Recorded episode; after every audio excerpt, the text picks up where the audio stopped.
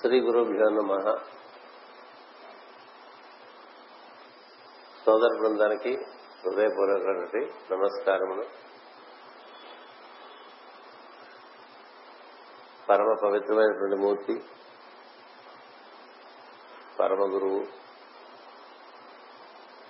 జన్మించినటువంటి పుణ్యదినం ఇది ఆగస్టు పదకొండు. ఈనాటికి మాస్టర్కి గారు శరీరాన్ని ధరించి తొంభై సంవత్సరాల నుండి ఈ సాయంత్రం నుంచి తొంభై ఒకటో సంవత్సరం ప్రారంభమవుతుంది. పంతొమ్మిది వందల ఇరవై ఆరు ఆగస్టు పదకొండవ తేదీన సాయంత్రం ఐదు ఐదున్నర మధ్యలో ఉత్తర పలుగునే నక్షత్రం ఉండగా మాస్టర్ గారు బహుళ తదియ నాడు జన్మించడం జరిగిందని మనకి వివరించినటువంటి గ్రంథాల్లో కనిపిస్తుంది మాస్ గారు లగ్నమందు బృహస్పతి ఉన్నారు. నడినెత్తి మీద శని ఈశ్వరుడై ఆశీర్వదిస్తూ ఉన్నారు. ఆయన పుట్టినటువంటిది సూర్యునికి స్వస్థానమైనటువంటి సింహరాశి. విచిత్రమైనటువంటి ఒక యోగా కారకమైనటువంటి జాతకం అది. ఆ సందర్భంలో పుట్టినటువంటి వారు వారు. అక్కడి నుంచి పన్నెండు గంటలు దాటితే పన్నెండు తెల్లవారుసాన మేడం బ్రావెట్స్కి ఆమె జన్మించింది.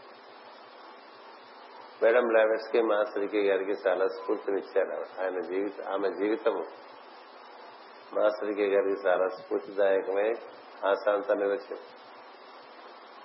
అంచేత మాస్టర్ గారు ఉండేటువంటి గృహంలో గదిలో రెండే చిత్రపటాలు ఉన్నాయి. ఒకటి మేడం బ్లావెట్స్కి రెండోది మాస్టర్స్కి మిగతావన్నీ ఇక నా గదిలో ఏం పెట్టగానే చెప్పేవారు. ప్రాథమాసంలో ఆయన ఉన్నటువంటి ఏడు సంవత్సరాల్లో మాస్టర్ సివివి గారి చిత్రపటము మేడం బ్లావెట్స్ చిత్రపటం మాత్రమే ఉంది. వారు రాసుకున్నటువంటి డైరీలో కూడా వారు మేడం బ్లావెట్స్ గురించి రాసుకుంటూ నా జీవితం అనేటువంటి రైలు బండికి మేడం బ్లావెట్స్ ఇంజన్ ఇంజన్ లాంటిదని చెప్పారు. మేడం బ్లావెట్స్ తన జీవితానికి జీవితం అనేటువంటి రైలు బండికి ఇంజన్ లాంటిదని రాసుకున్నారు. అంటే ఆమె ఒక ఆదర్శమూర్తిగా ఏర్పాటు చేసుకుని మాస్టర్ గారు తన జీవితాన్ని ఆమె వలనే పరమ గురువుల యొక్క ప్రణాళికకి సమర్పణ చేసుకుని జీవించినటువంటి వారు. ఉదయం మనం చాలా విషయాలు మాస్టర్ గారి గురించి గంట నలభై నిమిషాల సేపు ముసరించుకోవడం జరిగింది. ఒకటి అలా మళ్ళీ రిపీట్ అయితే అవుతాయి అని మరికొన్ని విషయాలు మనం చెప్పుకోవడానికి ప్రయత్నం చేసుకుందాం మాస్టర్ గారు పుట్టినటువంటి కుటుంబం చాలా జ్ఞానము కలిగినటువంటి కుటుంబంలో పుట్టారు మాస్టర్ ఆరో అధ్యాయం భగవద్గీతలో మాట చెప్తారు శ్రీకృష్ణుడు మాట్లాడినట్లుగా. ఒక యోగి మరణ జన్మించినప్పుడు పుడితే ఒక చాలా సుసంపన్నము సదాచార సంపన్నము ధర్మ ప్రవృత్తి ప్రధానంగా కలిగినటువంటి సంపదల శ్రీమంతుల కుటుంబంలో పుడతాడు. లేకపోతే చక్కని యోగ విద్య ఇంచులో బాగా వికసించి విస్తారంగా నిర్వర్తింపబడుతున్నటువంటి ఇంట్లో ఉన్న జన్మిస్తాడు ఆరో అధ్యాయంలో ఈ రెండు విషయాలు శ్రీకృష్ణుడు చెప్తారు ఒక యోగి జన్మించాలంటే ఆ కుటుంబంలో అప్పటికే బాగా యోగము పరిపూర్ణమైనటువంటి స్థితిలో ఉన్నటువంటి పరిస్థితి ఉండాలి. లేదా ఒక సంపన్నమైనటువంటి కుటుంబము అది కూడా ధర్మముతో కూడినటువంటి సంపద కాక సుసంపన్నం అంటారు దాన్ని. అంటే ధర్మ మార్గంలో ఏర్పడినటువంటి సంపద. ధర్మ మార్గంలో సంపద ఏర్పడటం అంటే తను ధర్మం ముందు నిలబడి తన కర్తవ్యం తను నిర్వర్తిస్తుంటే సంపద చేరటం అనేటువంటిది ఒకటి ఉంటుంది. సంపద కోసం ప్రయత్నం చేసేటువంటి పరిస్థితి వాళ్ళకు ఉండదు. ఏం చేసేంటే వారు చేస్తున్న పనులు వాళ్ళు చేస్తుండగా ప్రకృతి వారి అందరి నిర్మలత్వాన్ని గుర్తించి తానుగా తన సంపదనంతా కూడా కొంతమందికి చేరుస్తూ ఈ సత్యం. అప్పటికి శాశ్వత సత్యాలది ఒకటి. సంపద కోసం ప్రయత్నం చేయడం అనేటువంటిది అదొక రకమైన బానిసత్వం. మనం చేసేటువంటి కార్యము ధర్మమును అనుసరించి దైవమును పూర్తిగా పెట్టుకుని చేస్తూ ఉంటే మన దగ్గర అప్రయత్నంగానే సంపద చేరుతూ సంపద చేరటం ఒకటి సంపద సమకూర్చుకోవటం అనేటువంటి రెండు వైవిధ్యమైనటువంటి జీవితాలు ఈ సంపద చేరేటువంటి కుటుంబంలో చేరటం అనేటువంటిది శ్రీమతాంగేహే అంటారు భగవద్గీత.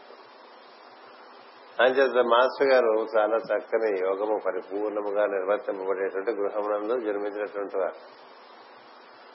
ఎంచేతంటే అనంతాచార్యుల వారు ఆయన వేదమునందు పరిపూర్ణమైన జ్ఞానం కలిగినటువంటి వారు. ఆ రోజుల్లో కృష్ణా గుంటూరు ఒంగోలు చెన్నై ఇటు పక్క ఏలూరు వరకు కూడా వేదమునందు ఎటువంటి సందేహం నివృత్తి చేయాలన్నా ఎక్కిరాల అనంతరాచార్యుల వారిని సంప్రదిస్తూ ఉండేవారు. అంతటి మహత్వ మహాత్ములైన. అంతేకాదు ఆయుర్వేదం కూడా అలా దిట్ట వారి జీవితం పరిపూర్ణముగా ఒక పదహారణాల ఆర్యుని జీవితంలాగా గడిచింది.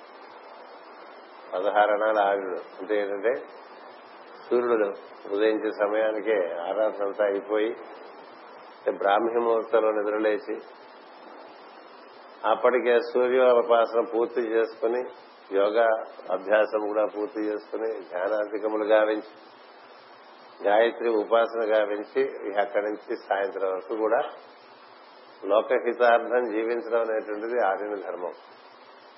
జీవించడం అంటే ఆ లోకహితార్థం జీవించడమే అనేటువంటి ఒక అవగాహన ఉండేది ఆర్యులకు పొట్ట కోసం జీవించడం అనేటువంటిది ఆర్య ధర్మం కాదు అంటే తెలిసిన వాడు అర్థం. తెలిసిన వాడు తన పొట్ట కోసం జీవించడం. చేద్దంటే తన పొట్ట చాలా చిన్నది. అది ప్రకృతి ఏ విధంగా నింపగలదు. దానికోసం తాపత్రయపడక్కర్లేదు. మనం భగవంతుడు ఇచ్చినటువంటి మేధస్సును మనకున్నటువంటి సర్వశక్తులను మన దేహాన్ని సమస్తాన్ని కూడా లోకహితం కోసం ఏ విధంగా వినియోగించగలం అనేటువంటి విషయమనందు తపన చెంది దానికి పరిష్కారం పొంది తదనుగుణంగా జీవితాన్ని మలుచుకున్నటువంటి వాడు ఆర్యుడు. ఆర్యన్ ధర్మ అని చెప్పి అన్ని బిసెంట్ ఒక పుస్తకం రాసింది చదువుకోండి. ఏన్షియంట్ విజ్డమ్ అని మరొక పుస్తకం రాసింది. ఆ రెండు పుస్తకాల్లో ఆర్య ధర్మాలు ఎలా ఉండేవో చదువుకుంటే ఇంకా మనకి మామూలుగా ఈ రొటీన్గా డబ్బుల కోసం జీవిస్తూ ఇల్లు కట్టుకుంటూ కాలు కొనుక్కుంటూ బట్టలు కొనుక్కుంటూ నగలు కొనుక్కుంటూ జీవితం మీద మనకే డోకు పుడుతుంది. విరక్తి అనే పదం కన్నా డోక్ అనే పదం మనకి ఎక్కువ బాగా ఇంపాక్ట్ ఇస్తుంది. మనకి డోకు పుడుతుంది. ఇది జీవితం కాదు. కదా పొట్టకూటికై పుట్టితిమని. సరిపెట్టి నిద్రపోకండి. పుట్టినందులకు రంగని తలచిన పురుషార్థమ సుమ్మండి అని మా చిన్నప్పుడు సినిమాల్లో పాటలు వింటుండేవాళ్ళు. అంచేత ఆర్యులు అంటే ఎవరంటే తమ కోసం కాక ఇతర లేక హితం కోసం జీవించేవారు ఆర్యులు. అలాంటి వారికి ప్రకృతి సహకారం చాలు. ఈ సత్యం. ఏం చేద్దంటే తల్లి ఒక పది మంది పిల్లలు ఉంటే అందులో ఒక పిల్లవాడు మిగతా పిల్లలందరినీ సంరక్షించేటువంటి దృష్టి ఉండేవాడు ఉంటే తల్లికి ఆ పిల్లవాడి మీద తన ఆశీర్వచనం అంతా పెట్టి వస్తుంది పెట్టుబడిగా. ఏం చేద్దంటే వాడి వల్ల మిగతా వాళ్ళు కూడా బాగుపడతారు తను చేయాల్సిన పని వాడు చేస్తున్నాడు. అలాగే తండ్రి చేయాల్సిన పని కూడా వాడు చేస్తున్నాడు అలాంటి ఆర్య ధర్మం ఉండేటువంటి కుటుంబంలో మాస్టర్ గారు జన్మించారు. ఆర్యన్ ధర్మ అని మాస్టర్ అనంత అనంతాచార్య వారే పుస్తకం రాశారు. అది కూడా చదువుకోండి బాగుంది. చదువుకోవాలి. రోజు జీవితంలో కొంత సమయం ఏదో చదువుకోవడానికి పెట్టుకోవాలి. మనకి ఇప్పటికే చాలా తెలుసు అనుకోకూడదు. ఎప్పటికీ అంతా తెలియదు. జీవితం అంతా కూడా it is a continuing education program అని భావి చదువుగ వలయను ఆర్యుల వద్ద చదువు తండ్రి అని మనకి భాగవతంలో పద్యం. కదా? చదువుని వాడు అగ్ని ఉండదు సందేహం లేదు. ఏ రోజు చదువుకోకపోతే ఆ రోజు పక్క నుంచి అజ్ఞానం కమ్ముతూ ఉంటుంది సహజం సృష్టిలో. అజ్ఞానం ఎప్పుడు జ్ఞానాన్ని కమ్మేస్తూ ఉంటుంది. ఏ రోజుకి ఆ రోజు తుడుచుకోకపోతే ఏ వస్తువైనా బాగుండదు. అక్కడ ఈ పూజ సామాన్లు సర్దే అది బాగా తెలుసు. ఏ రోజుకి ఆ రోజు తుడుచుకోకపోతే మన్నాటికి ఆ మెరుగు ఆ మెరుగు ఉండదు. అలా మానవ మనస్సులకు మెరుగు రావాలంటే ప్రతినిత్యం అధ్యయనం ఉండాలి. స్వాధ్యాయం. కదా? స్వాధ్యాయ ప్రవచనాభ్యాన్న ప్రపదితవ్యం తాతగారు ఆ విధంగా తాను అధ్యయనం చేస్తూ తన కుమారులకు తన అనుయాయులకు అరణిత్యం అనేక అనేక విషయములు జరపడం జరిగింది. పిల్లలు ఎవరిని ఆయన స్కూల్కి పంపించలేదు. మాస్టర్ గారు ఎప్పుడు చిన్నతనంలో స్కూల్కి వెళ్ళేవారు కాదు. ఇప్పుడు మనం చూస్తున్నటువంటి ఈ ఆ స్కూళ్ళ గురించి. అప్పటికి మొదలైపోయింది. మనకి ఇప్పుడు బాగా చదువుకుంటే ఏం తెలుస్తుందంటే హిమాలయాలో ఉండే జన్ మాస్టర్స్ వారి సంతానాన్ని ఎవరు కూడా ఆంగ్లేయులు ఆంగ్లేయులు ఏర్పరిచినటువంటి పాఠశాలలోకి వెళ్ళకుండా చూసుకుంటుండేవాళ్ళు. ఇప్పుడు కూడా. అప్పుడు ఆ రోజుల్లో మన చూడండి మన నాన్న సరిగ్గా పిల్లవాడు అన్నం తినకపోయినా సరిగ్గా చదువుకోపోయినా బూచోడు వస్తాడు ఎత్తుపోతాడని చెప్తారే? అట్లా ఆ జన్ బుద్ధిజం ఉన్న కుటుంబాల్లో నువ్వు సరిగ్గా ప్రవర్తించకపోతే నేను ఇంగ్లీష్ స్కూల్లో వేసేస్తానంటుండేవాడు అది మనం ఇప్పుడు కోరి వేయించుకుంటాం లక్ష లక్షలు కట్టేస్తాం కదా. ఆయన చేత తాతగారికి ఈ చదువుల మీద ఈ చదువుల యొక్క విలువ చాలా తక్కువ. అని పొట్టకూటికై పొట్టకూటి విద్యలేగా. మానవుడు అతనిలో ఉండేటువంటి సమస్తమైనటువంటి శక్తులు నిద్రాణంగా ఉండే వాటిని ఏ విధంగా మేల్కొల్పాలో తెలిసినటువంటి వారు నిజమైనటువంటి ఉపాధ్యాయులు. అందుకనే తాతగారు తన నలుగురు కుమారుల్ని విద్య పాఠశాలకు పంపిస్తున్నారు అన్ని తానే చెప్పుకున్నారు. ఇలా రోడ్డు మీద నడిచి వెళ్తూ రకరకాలుగా వేదంలో పన్నాలన్నీ చెప్పేస్తూ వాటిలో ఉండేటువంటి అర్థాలు చెప్పేస్తూ కేవలం అర్థం చెప్పడం అంటే ప్రతి మన తాత్పర్యం అని టీకా రాసుకుంటాం ఎలా కాదు. నిరుక్త శాస్త్రం అంటే ఒక్కొక్క పదంలో ఉండేటువంటి అక్షరముల యొక్క పొందికలో నుంచి ఉన్నటువంటి రహస్యంలోనే చెప్తూ ఉండేవారు. నిరుక్తం చెప్తూ ఉండేవారు జ్యోతిషం చెప్తూ ఉండేవారు శిక్ష అంటే ఎలా ఉచ్చరించాలో చెప్తూ ఉండేవారు. ఉచ్చారణ వల్ల సమస్త దోషములను మనం నివారించుకోవచ్చు. ఉచ్చారణ వేదంలో యొక్క తాళం చెవుల్లో ఒకటి వేదానికి సరి ఉచ్చారణ. అక్షరములు ఉచ్చరించడం అనేటువంటిది ఒక ఒక పెద్ద భాగం వేదంలో మనం భాష మాట్లాడుతున్నాం కానీ సరిగా ఎవరికి ఉచ్చారణే ఉండదు. ఎందుకంటే అక్షరములు అంటే క్షరము కానివని అర్థం. క్షరము కానివి నువ్వు చక్కగా శ్రద్ధతో భక్తితో నీలో ఉండేటువంటి ద్విజాంకురములు అంటారు కదా. అంటే మనకి ప్రతి దంతం వెనకాల ఒక అంకురం ఉంటుంది. రూట్ కెనాలని దాన్ని చంపేసుకుంటూ ఉంటాం. కదా ఆ రూట్స్లో విద్యలు ఉంటాయి. పదహారు పళ్ళు పైన ఉంటాయి కదా పదహారు విద్యలు పదహారు రూట్స్లో ఉంటాయి. అవి మళ్ళీ రెండు మనం ఉండగానే రెండోసారి పుడతాయి మన దంతములు కదా. అందుకనే వాటిని ద్విజములు అంటారు రెండోసారి పుట్టినవని. మనలో రెండోసారి పుట్టే అంగములు అవి ఒక్కటే. ఇంకేవి రెండోసారి పుట్టేవి ఉండవు. ఇప్పుడు ఒక ఆలయం పాడైపోతే మళ్ళీ ఒక ఆలయం పుట్టదు. ఒక గుండెకాయ పాడైపోతే గుండెకాయ పుట్టదు ఓ పన్ను ఊడిపోతే ఇంకో పన్ను వస్తుంది. ఒకసారి ఇంకోసారి రాదు. కదా? రెండోసారి వచ్చేదాన్ని ఒక్కటే ఉంది మనకి అది మొత్తం మన శరీరం మనం ఎప్పుడు గమనించాం కదా. అంటే రెండోసారి పుట్టినవన్నీ కూడా విద్యలతో పుడతాయి అంచేత రెండోసారి పన్నులు దంతములు ఏర్పడిన తర్వాత విద్యలు ఏర్పడటం ఉండేది. అంచేత మాస్టర్ గారికి ఈ విధమైన విద్యలన్నీ కూడా వాళ్ళ తాతగారి దగ్గరికి చాలా నిరుక్తము ఎందుకు చెప్పారంటే శిక్ష అనే చెప్పారు. శిక్ష అనేటువంటి తాళం చెవు జ్యోతిషం అనేటువంటి తాళం చెవు వ్యాకరణం అనేటువంటి తాళం చెవు నిరుక్తం అనేటువంటి తాళం చెవు ఛందస్సు అనేటువంటి తాళం చెవు. ఇలాంటివి అనేక అనేకటువంటి రహస్యంతో కూడినటువంటి వేదాంగములు అంటారు వీటిని. వీటన్నింటినీ మాస్టర్ గారికి తాతగారు గణప పెట్టిన విద్యలాగా ఇలా రోడ్డు మీద నడిచెళ్తూ మేము ఆ చిన్నతనంలో కూడా చూసేవాళ్ళం. రోడ్డు మీద నడిచెళ్తుంటే ఇలా తకిలీలో ఉడుకుంటూ ఒక పక్క కద్దరు. కావాల్సినటువంటి నూలు పోగు తయారు చేసుకుంటూ మంచి మంచి స్తోత్రాలు చదువుకుంటూ వెళ్ళే వాళ్ళని కూడా మేము చూస్తాం చిన్నప్పుడు విజయవాడ బాపట్ల గుంటూరు అనంతపురం ఇటువంటి చోట్ల. ఇప్పుడు ఎవరు లేరు. ఎందుకంటే ఎవరికేం రాదు. అలా నేర్చుకున్నారు మాస్టర్ గారు. విద్యలో చరిత్రలో వాళ్ళ నలుగురు అన్నదమ్ములు పాఠశాలలకు వెళ్ళలేదు. ఎందుకంటే వాళ్ళ వాళ్ళ నాన్నగారికి అంటే తాతగారికి వాటి ఎందు విశ్వాసం తక్కువ. వాళ్ళే నేర్పరని. వాళ్ళు నేర్పే విద్యలు పనికొచ్చారు అది ఈ మానవుడు అనేవాడికి ఇంద్రియములు అన్నటువంటి ఉన్నప్పుడు అవన్నీ చాలా సులభంగా తెలుసుకునేటువంటి విషయాలు. మిగతా విద్యలు తర్వాత నేర్చుకోవచ్చు ముందు ఈ విద్యలు నేర్చుకుంటే జీవుడు బాగుపడతాడు. అన్న ఉద్దేశంతో విద్యలు నేర్పి అందరి చేత మెట్రికులేషన్ సరాసరి ఆ రోజున బెనారస్లో డైరెక్ట్గా మెట్రికులేషన్ కట్టుకునేటువంటి విధానం ఉండేది. ఆ విధంగా అందరి చేత మెట్రికులేషన్ కట్టించి ఈ మూడేళ్ళలో చెప్పేసేవారండి పదేళ్ళ కోర్సు. మూడేళ్ళలో. ఈ పదేళ్ళలో మనం పొద్దున సాయంత్రం ఇటు తిరిగి అటు తిరిగి గాడిదలాగా బ్యాగులు మోసేసి వాళ్ళంతా బాధపడుతూ ఉంటే మనం ఏదో కడితే చాలా కష్టపడిపోతుంటాం. చూసుకుంటేనే దుఃఖం వచ్చేట్టుగా ఉంటాయి ఈ రోజుల్లో. పిల్లల పరిస్థితులు. ఈ మొత్తం చదువు మన మొన్నటి కూడా కృష్ణా జిల్లాలో కృష్ణా కాదు గుంటూరు జిల్లాలో కొల్లూరు అనే గ్రామంలో కొన్ని వందల బ్రాహ్మణ కుటుంబాలు ఉండేవి వాళ్ళందరూ చిన్నతనం నుంచి వేదమే నేర్చుకున్నారు. స్కూళ్ళకి వెళ్ళేవాళ్ళు మా తరం వరకు కూడా. వెళ్ళకుండా చిట్ట చివర వాళ్ళకి పదకొండేళ్ళు వచ్చేంత వరకు ఇవన్నీ నేర్పి ఐదేళ్ళ నుంచి పదకొండు నుంచి మూడు సంవత్సరాల పాటులో వాళ్ళకి మనకి ఒకటో క్లాస్ నుంచి ఈ పదకొండో క్లాస్ వరకు చెప్పవలసిన విషయాలని చెప్పేసి వాళ్ళని తీసుకెళ్ళి మెట్రికులేషన్ రాస్తే అందరూ టాపర్స్ వచ్చేస్తారు. అంతేకాదు వాళ్ళందరూ తర్వాత ఇంటర్మీడియట్ చదువుకున్న అందరూ ఇంజనీర్లే అందరూ డాక్టర్లే.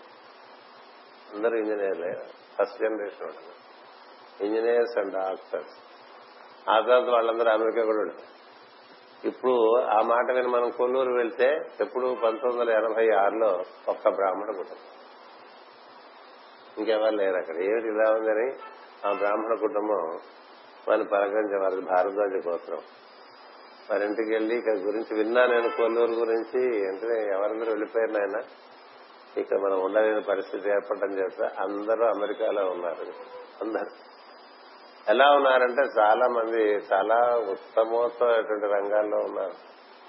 ఎందుకు చెప్తున్నారంటే ఒక్కసారి మెదడు కనుక వేదోచ్చారణతో బాగా విచరీకరింపబడితే ఆ మెదడు నేర్చుకోగలిగిన విషయములు ఇతరులు నేర్చుకోలేదు. ఈ మధ్యనే ఆరు నెలల క్రితం అమెరికాలో ఒక ఎక్స్పెరిమెంట్ జరిగింది. ఏమిటంటే మన వేద బ్రాహ్మణులు ఎనభై ఏళ్ళు వచ్చినా ఎనభై ఆరు ఏళ్ళు వచ్చినా అలా పన్నాలు పన్నాలు పన్నాలు పుస్తకాలు చూడకుండా వల్లించేస్తుంటారు కదా? వల్లించేస్తున్నారు ఇప్పుడు పుస్తకం పుట్టుకుని మన శ్రాద్ధం పెట్టేవాళ్ళు ఏం రాముడు కనబడ్డారు కదా? ముందు ముందు వస్తా. ఎందుకంటే ఏం గుర్తు ఉండవు ఏం మర్చిపోతూ అలాంటిది మనం ఇప్పుడు మనం మామూలుగా పోయి సూక్తాలన్నీ చదువుతుంటేనే పాశ్చాత్యులు అడుగుతారు ఇవేం పుస్తకాలు లేకుండా ఎట్లా చదివిస్తారు మీరు? మన వాళ్ళ సంగీతం మరి ఇక్కడ ధ్యానం చేస్తున్నా కూడా ఆ రకరకాల రాగాలు అందులో ఉండేటువంటి మెలకువలు మన కాగితాలు పెట్టుకోకుండా చదివిస్తారు. మరి ఇది దేనివల్ల సాధ్యం? మేధస్సు. విద్యలో విద్యల్లో మేధస్సు బాగా పదునెక్కుతుంది అంచేత ఈ వేద బ్రాహ్మణులందరినీ ఓ పద్నాలుగు మందిని తీసుకెళ్ళి అక్కడ వాళ్ళు పరీక్ష చేశారట. వీళ్ళకి ఎప్పటికీ ఆల్జైమర్స్ అనేటువంటి ఒక వ్యాధి ఇప్పుడు బాగా వస్తుంది. మన వాళ్ళకి కూడా వస్తుంది. అంటే మెదడులో బాగా మట్టి చేరుతుంది. మట్టి అంటే మందం అయిపోతాయి. మెదడు మందం అయిపోతుంది అంటే ఇప్పుడు అందులో ఉండేటువంటి ఫిలమెంట్ బాగా మట్టి పట్టేస్తే బలిగి బలి వెలిగేది చూస్తే వాళ్ళ యొక్క మెదడు కంటెంట్ వాళ్ళకి ఏది మరపు ఉండదు. ఎందుకు మెరపడదంటే వేదోచ్చారణ వలన. అంచేత వాళ్ళకిను మిగతా వాళ్ళకి మామూలుగా పాశ్చాత్య దేశాల్లో ఉండేటువంటి అదే వయసు వాళ్ళకి పోలి చూస్తే ఈ ఈ బ్రెయిన్ ఫిలమెంట్కి ఆ బ్రెయిన్ ఫిలమెంట్కి చాలా తేడా. ఇది అందులో కూడా మామూలుగా జీవితంలో చాలా పెద్ద పెద్ద కార్యాలు చేసినటువంటి వాళ్ళే కానీ వారందరికీ మెదడు యొక్క పరిస్థితి చూస్తే చాలా తేడా కనిపించింది ఎందుకు ఇది చెప్తున్నానంటే మన మాస్టర్ గారు మనందరికీ ఎందుకు కాకుండా నేర్పేశారు? పురుష సూక్తం శ్రీ సూక్తం రుద్ర సూక్తం సరస్వతి సూక్తం విష్ణు సూక్తం అశ్విని దేవతల సూక్తం. ఇవన్నీ అన్ని కాదు. ఆయన ఇచ్చిన అన్ని కూడా మన యొక్క మేధస్సును చక్కగా పదును పెట్టుకోవడానికి పనికొచ్చి మనలో దేవతల యొక్క ప్రజ్ఞలు బాగా అవతరింపజేసేట్లుగా ఏర్పాటు చేశారు. ఇవన్నీ వారికి వారి నాన్నగారు తెలియదు అంచేత ఈ విధంగా ఒక వేదమైనటువంటి వేదంలో ఉండేటువంటి ముఖ్యమైన స్తోత్రం అన్ని కూడా అలాగే వేదవ్యాస మహర్షి ఇచ్చినవి కానీ శంకరాచార్య వారు ఇచ్చినవి కానీ ఈ మూడింటి వరకే ఆయన పరిమితం చేశారు స్తోత్రములు ఇవ్వటం. ఇంకేమి ఇచ్చేవారు కాదు. ఎందుచేతంటే ఎవరు స్తోత్రములు ఇవ్వాలంటే ఛందస్సు తెలియాలి వ్యాకరణం తెలియాలి నిరుక్తం తెలియాలి జ్యోతిషం తెలియాలి కల్పన తెలియాలి శిక్ష తెలియాలి. ఇట్లా ఆ రంగములు తెలిసేవారు పలికినటువంటి పలుకు.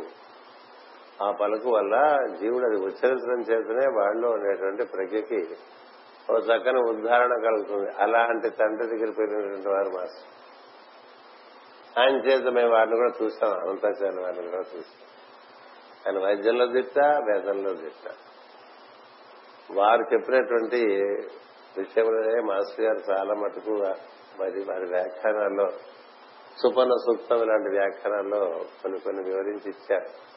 వివరించి ఇచ్చినప్పుడు తాతగారు చెప్పిన వాటిలో ఏవో కొన్ని విషయాలు నేను ఎందుకు చెప్పాను సుపర్ణ సూక్తం చదువుకుంటూ నేను చాలా కాలం సుపర్ణ సూక్తం చదువుకుంటూ ఉండేవాడు ఒకసారి ఎనభై ఒకటిలో మాస్టర్ గారితో పాశ్చాత్య దేశాలు వెళ్తున్నప్పుడు నా దగ్గర సుపర్ణ సూక్ష్మం పుస్తకం చదువుకుంటుంటే అందులో ఎన్ని రకాల తాళం చెవులు మాస్టర్ గారు వాడారో అందుకని ఇవన్నీ ఎలా వచ్చిన మాస్టర్ గారు? మీరు ఎలా ఏం ఉపాసన చేశారు? ఏం సాధన చేశారంటే తాతగారు తాతగారు ఇచ్చింది అంచేత అలాంటి తండ్రికి పుట్టినటువంటి పొద్దున చెప్పాను మీకు.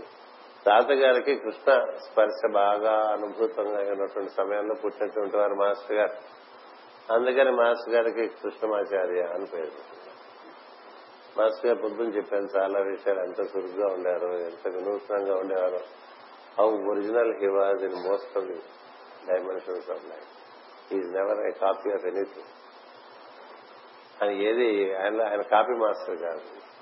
ఆయన ఒక వరవడి ఏర్పాటు చేస్తారు. అది వేద సమ్మతులంటే వరవడి తర్వాత సాంప్రదాయంలో వచ్చే తెగమక్కలన్నీ కూడా పక్కన పారేసి సరాసరి. వేదోత్తర మార్గంలో నడిచారు. అందుకనే ఆయన చాలా ధీమంతులై ఉండేవారు. ఎవరు ఆయన ప్రశ్నించగలిగే పరిస్థితుల్లో ఉండేవారు కాదు. గాయత్రి మీరు ఆడవాళ్ళందరికీ నేర్చుకున్నారు అది ఎలా అంటే నీకు శాస్త్రం కావాలంటే రా చర్చిద్దామని చెప్తారు. ఏ విధంగా గాయత్రి అవసరం? స్త్రీ స్త్రీల అవసరం చెప్తారు వేద మంత్రములు స్త్రీలు పఠిస్తున్నారంటే మన ఋషి పత్నులు అందరూ కూడా వేద మంత్రములు ఉచ్చారణ చేసేవారే. అందరూ యజ్ఞ యాగాది క్రతువులు నిర్వర్తించినటువంటి వారే. ఋషిపత్నులు ఋషులతో సరి సమానమైన ప్రజ్ఞ కలిగినటువంటి వారు. దాని తర్వాత కాలంలో మన కొంత సంకుచిత భావములు కలిగినప్పుడు మార్చేసుకున్నారు అంచేత డిస్టార్షన్స్ లేకుండా మళ్ళీ ఒరిజినల్. ఏ విషయంలో మరి గాయత్రి మంత్రాన్ని ప్రపంచ వ్యాప్తం చేయడంలో మాస్టర్ గారు ఒకరు వారి కారణంగానే ఆ గాయత్రి మంత్ర ఉచ్చారణ అందరికీ నేర్పుకోవడం జరిగింది అందరూ చేసుకుంటూ ఉండేవారు. ఆయన ఒకటే చెప్పారు సూర్యుడు వెలుగు అందరికీ కావాలి. సూర్యుడు వెలుగు కేవలం పురుషుడికే కాదు స్త్రీ కూడా కావాలి. ఎందుకంటే వాళ్ళలో ఉన్నది వీళ్ళలో ఉన్నటువంటి ప్రజ్ఞా స్వరూపము ఆ సూర్యుని నుండి వచ్చినటువంటి వెలుగే అని చెప్పారు. ఇలా కొన్ని విప్లవాత్మకంగా కలిగినప్పటికీ కూడా అవి శాశ్వతమైన సత్యము మధ్యలో మరిగిపడిపోతుంటాయి వంకర టింకర్లు అయిపోతుంటాయి అవన్నీ ఆయన సమర్థించేవారు. అందుకనే మాస్ గారి పుస్తకాల్లో చాలా సందేహాలు సమాధానాలు అనే పుస్తకం చదువుకుంటే అసలు శాస్త్రం ఎలా ఉంది తర్వాత ఎలా వక్రీకరింపబడింది తెలుసు. సందేహములు సమాధానం. సంభాషణలు సమన్వయములు. లోకయాత్ర. ఈ మూడు పుస్తకాలు చదువుకుంటే అసలు మన సంప్రదాయం గురించి ఒక విధంగా సరైన అవగాహన. లేకపోతే తెలిసి తెలియని పురోహితులు చెప్పేవే శాస్త్రం అనుకుంటూ ఉంటాం దాన్ని ఒప్పుకునే శాస్త్రం శాస్త్రంగా తెలుసుకోవాలి. అనోట అనోట అనోట అనూట వచ్చినప్పుడు అది చాలా చోట్ల వికృతి చెందుతూ ఉంటుంది. సో ఆ వికృతి మనకు అనవసరం మనం సరాసరి మళ్ళీ సాంప్రదాయాన్ని అందుకుందాం అన్నట్టుగా ఉండేవారు మాస్టర్. ఇవన్నీ అనంతాచార్య వారి దగ్గర పుణ్యకర పుత్రుడు మాస్టర్ గారు చిన్నతనంలోనే బాగా ఆరాధన చేసుకుంటూ ఉండారు పొద్దున చెప్పారు మాస్టర్ గారి భక్తి అంటే ఏంటి ఆయన భక్తులు ఏడుపులు లేవని చెప్పాను. ఆయన భక్తులు ఆవేశం లేదు. ఆయన భక్తులు అడుపు తింటం లేదు. ఆయన భక్తిలో కోరిక లేదు. ఇది భక్తి. కదా? నాకు ఇది కావాలని ఎన్నడా ఎప్పుడు ప్రార్థన చేయాలి. అదే తాను అనేటువంటి భావంలో ఆ ప్రజ్ఞ తన బాగా స్థిరపడటానికి ఆధారం అంటే అలైన్మెంట్ అంటారు ఇంగ్లీష్లో తెలుగులో అనుసంధానం అంటాం. అనుసంధానం. ఆ వెలుగే నేను ఆ వెలుగే నేను. ఆ వెలుగుతో అనుసంధానం చేయడానికి ఆ వెలుగును ఆరాధించడం. సవితురు వరేణ్యం అంటే సవిత్రమూర్తి అంటే మనకి ఏ వెలుగైతే సూర్యుడి నుంచి మనకు అందుతోందో ఆ వెలుగును సవిత్రమూర్తి అంటారు. అది నన్ను వరేణ్యం అంటే నన్ను వరించుగాక నన్ను కౌగలించుకునిగాక నన్ను ఆలింగనం చేసుకునిగాక అని కోరుతాం మనం. సవితురు వరేణ్యం అన్నప్పుడు ఈ భావం ఎలా ఉండాలండి? అందుకోసం ఆ సవిత్రమూర్తికి మూలమైనటువంటి దేవుణ్ణి ఆరాధన చేస్తాను. ఆయన పేరు అది ఊర్లేదు గాయత్రి అంటే మనం పెట్టుకుని ఇట్లా బొమ్మ కాదండి. బొమ్మకు ఒక అవగాహన ఉన్నది. కానీ గాయత్రి అనే వెలుగు అస్య భగ్గ దేవ అన్నారు. అంటే భగ్గులంటే వెలుగు ముద్దలు పుంజాలు పుంజాలుగా మొత్తం విశ్వమంతా వ్యాప్తి చెందిన వెలుగు పుంజములకు మూలమైనటువంటి తత్వం ఒకటి ఉన్నది. దాన్ని మనం ఆరాధన చేస్తాం. అక్కడి నుంచి అది ఆదిత్య మండలంగాను సవిత్ర మండలంగాను సూర్యమండలంగాను మన భూమికి చేరుతూ ఉంటుంది. అంచేత ఏ దైవమైతే ఈ వెలుగులన్నిటికీ మూలము అది సవిత్రమూర్తిగా సూర్యుడి ద్వారా మన దగ్గరకు వస్తున్నది. అది నన్ను ఆలింగనం చేసుకోవాలని కోరుకునేటువంటి ఒక ప్రార్థన అది. ఏం జరుగుతుంది అలా మాటి మాటికి when you're relating to that light you become that light కదా? దృష్టి అలా ఉండాలి. ముఖ్య పదిసార్లు ఆచమన కేశవాయ సార్ మాటి మాటికి ఆచమనాలు ఇప్పుడు మామూలుగా సంధ్యావనం చేస్తాను ఇరవై నాలుగు సార్లు ఆచమనాలే కదా? మాస్టర్ గారు ఒకటి చెప్పారు సంధ్యావనం నువ్వు వద్దని చెప్పను కానీ గాయత్రి బాగా చేసుకోండి దానికి మూలమైన విషయాన్ని ఇచ్చేస్తుండారు అన్నింటిలో కూడా మూలం తీసేలా ఇచ్చేసారు గాయత్రి బాగా చేసుకో. అదే దాని పని. ఏమిటి గాయత్రి బాగా చేసుకుంటే ఆ సవిత్రమూర్తిని మన సహస్రారం నుండి ఆజ్ఞ నుండి హృదయం వరకు అది అలా మనలోకి అవతరిస్తున్నట్టుగా భావన చేసుకుంటూ ఆ గాయత్రి మంత్రం ఉపాసన జరుగుతూ ఉండాలి. అలా ఉపాసన చేసుకుంటూ చేసుకుంటూ చేసుకుంటూ చేసుకుంటూ ఉంటే మాస్టర్ గారికి ఒక చక్కని వెలుగు దర్శనం అయిందండి. ఇది ఇరవై ఏళ్ళకే ఇరవై ఏళ్ళకి ఆయన ఆరాధనలో ఆమె ఆయనకి గాయత్రి వినిపించడం మొదలుపెట్టి వినిపించ గుర్తుపెట్టుకుని కనిపించడం కన్నా వినిపించడం ఎక్కువ ముఖ్యం. ఎందుకంటే వినిపించడం అనేటువంటిది అది ఆకాశ గుణము. కనిపించడం అనేటువంటిది అగ్ని గుణము. వెలుగు మనకి పంచభూతాల్లో అగ్ని వెలుగుకు సంబంధించి ఉంటుంది ఆకాశం వినికిడికి సంబంధించి ఉంటుంది. అందుకని వినికిడి స్పర్శ దర్శనం కన్నా గొప్పవి. భగవంతుడి యొక్క స్పర్శ భగవంతుడి యొక్క వినికిడి భగవంతుడు నుండి పేరేమైనా పెట్టుకోండి మీ ఇష్టం. పేర్ల గురించి నాకు పెద్ద చెప్తుంటాం కదా మనం పెట్టుకున్నది పేరు. దేవుడికి పేరు పెట్టినటువంటి వాడు మానవుడు కదా? పేరు లేని దేవుడికి పేర్లు పెట్టుకున్నాం. మనం బోళ్ళు పేర్లు పెట్టుకుని వేరు వేరుగా ఏర్పాటు చేసేసుకుని ఇదే అది అనుకుంటూ ఉంటాం కాదు దానికి పేరు లేదు దానికి ఊరు లేదు అది పురుషుడు కాదు అది స్త్రీ కాదు అది నపుంసకము కాదు అది మనిషి కాదు దేవత కాదు ఏమీ కాదు అన్ని అదే ఉంది. అలా పద్యం ఉంది గజేంద్ర మోక్షంలో స్త్రీ నపుంసక పురుష మూర్తియునుగాక తిర్యగమర నరాది మూర్తియునుగాక అంటూ అలాంటి దేవుని ప్రార్థన అన్ని తానే అయినా మీరు ఉంటాడు అంచేత అలాంటి తత్వము నీకు వినిపించడం అనేది ఆకాశ తత్వం అన్నమాట. నీవు ఆకాశ నీ ప్రజ్ఞ ఆకాశంలో ఉంటే నీకు వినిపిస్తుంది. నువ్వు వాయుతత్వంలోకి ప్రవేశిస్తే నీకు స్పర్శ చక్కని చల్లని స్పర్శ. ఆ తర్వాత కనిపించడం. ఆ తర్వాత కనిపించడం. కనిపించడం అనేటువంటిది కన్ను వినిపించడం అనే స్పర్శ. అది లోపల ఒక చక్కని చల్లని స్పర్శ. అనుభూతి చెందుతూ ఉంటాడు భగవద్భక్తుడు. అంచేతనే ఆయనకి మిగతా వాళ్ళ కనపడమని ఇదిగో వచ్చి వెళ్ళారు ఇప్పుడే నా ఆరాధ్యదైవం ఉంటాడు. ఏదో పోతన మాసు లాంటి వాడు మరొక భక్తుడు. వాళ్ళకి కనిపిస్తుంది ఎందుకంటే వాళ్ళకి స్పర్శ తెలుస్తుంది తర్వాత కనిపిస్తుంది ముందు స్పర్శ తెలిసి తర్వాత కనిపిస్తూ ఉంటుంది. అంతగా కనిపించకపోయినా స్పర్శ తెలియకపోయినా వినిపించడం అనేది చాలా సార్లు. అంచేత మాస్టర్ గారికి వినిపించడం జరిగి స్పర్శ కలిగి ఆ స్పర్శ ఒక తల్లి స్పర్శ వల్ల జీవితం అంతా మాస్టర్ గారికి ఒక చల్లని స్పర్శ. ఎందుకంటే తల్లి లేదు మాస్టర్ గారికి చిన్నతనం నుంచి. తన తర్వాత ముగ్గురు తమ్ముళ్ళు పుట్టుకొచ్చారు. ఆ తర్వాత తల్లి అనారోగ్యం చేత మరణించడం జరిగింది. మరణించినప్పటికీ ఇప్పటికీ తర్వాత మాస్టర్ గారికి ఉపనయనమై గాయత్రి ఉపదేశం జరిగిన తర్వాత గాయత్రి మాతే తన తల్లిగా భావం చేసుకుంటూ ఆరాధన చేసుకుంటూ ఉండేవారు మాస్టర్ గారు. అంత గొప్ప విషయం. కదా? అంటే మా అమ్మే గాయత్రి అంటే ఒక పద్ధతి గాయత్రే మా అమ్మ అంటే ఒక పద్ధతి. రెండు తేడా చాలా తేడా కదా? మా అమ్మగారు గాయత్రి అంటే అదొక మతం అవుతుంది గాయత్రి మా అమ్మగారు అంటే గాయత్రి విశ్వమాత కాబట్టి ఈవిడ ద్వారా కూడా ఆవిడ అందుకని గాయత్రి తన తల్లిగా ఆయన బ్రహ్మోపాసన చేసినటువంటి వ్యక్తి ఆయనకి ఇరవై ఏళ్ళకే దర్శనం స్పర్శనం భాకణం అన్ని జరిగిపోయినటువంటి వ్యక్తి మాస్టర్. చిన్నతనంలోనే మరి మన విద్యలంటే భారతం భాగవతం భగవద్గీత ఉపనిషత్తులు వేదము అన్ని తాతగారి సాన్నిధ్యంలో అన్ని నేర్చుకున్నటువంటి వ్యక్తి.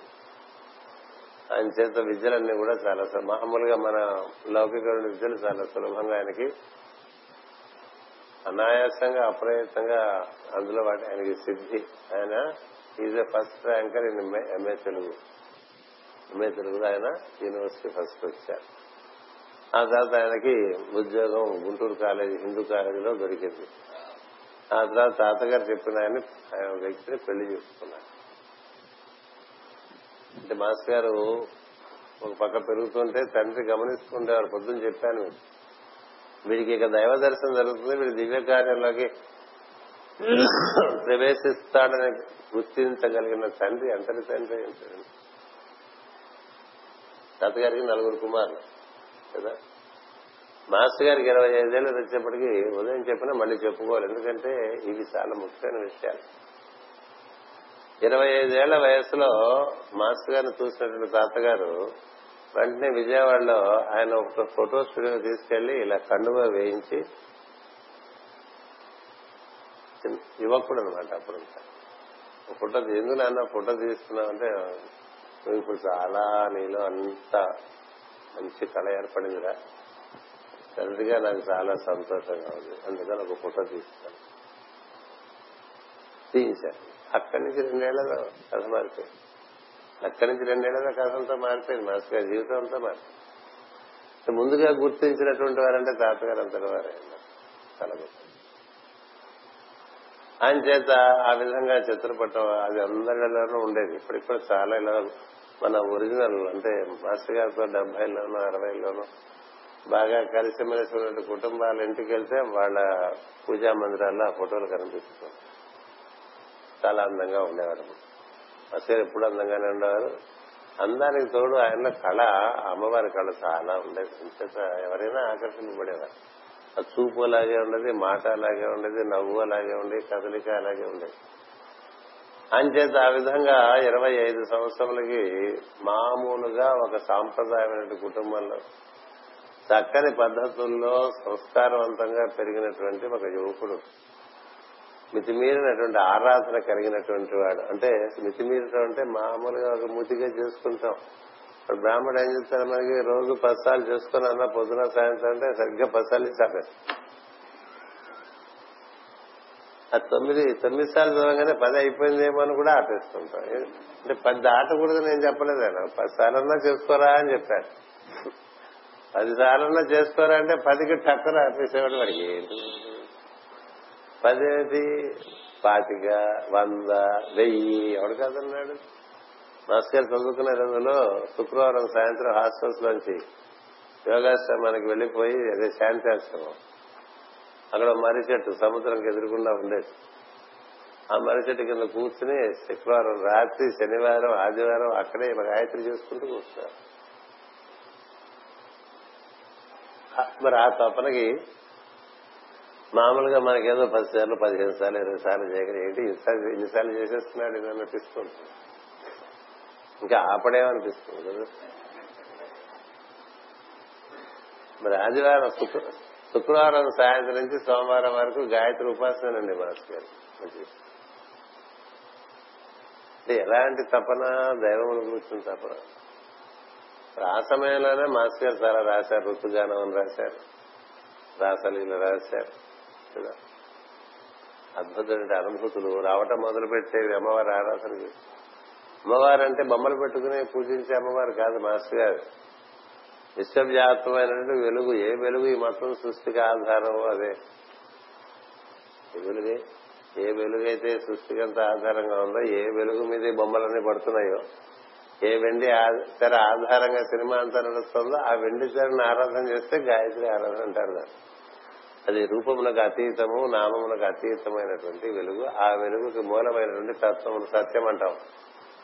ఈ వెలుగును చిత్ అంటారు చైతన్యం అంటారు. సచిత్ తత్వమును ఆరాధన చేస్తే గాయత్రి ఆరాధన అలా చేస్తూ చేస్తూ చేస్తూ చేస్తూ ఉంటే మరి వెలుగు రాదా? అంత తపన చెందుతుంటే వెలుగు రాదా? ఆదిత్యవర్ణే తపసోభిజాతో అంటారు కదా. ఉపనిషత్తు శ్రీ సూక్తులు చూస్తాం కదా. ఆదిత్యవర్ణే తపస్సు అధిజాతం అంటే ఎంత తపస్సు చేస్తే అంత పుట్టుకొస్తూ ఉంటుంది దేనికి టైం లేదు? ఎప్పుడు బిజీ? డెబ్బై ఏళ్ళు వచ్చినా ఇంకా బిజీగానే ఉంటుంది ఏమిటో ఆశ్చర్యంగా. నలభై ఏళ్ళకి యాభై ఏళ్ళ నుంచి తగ్గుతుంది అనుకుంటాడు యాభై నుంచి అరవైకి తగ్గుతుంది అనుకుంటాడు అరవై నుంచి డెబ్బైకి వచ్చినా ఏం తగ్గవు? ఎందుకంటే తగ్గించుకునే బుద్ధి లోపల లేదు కదా.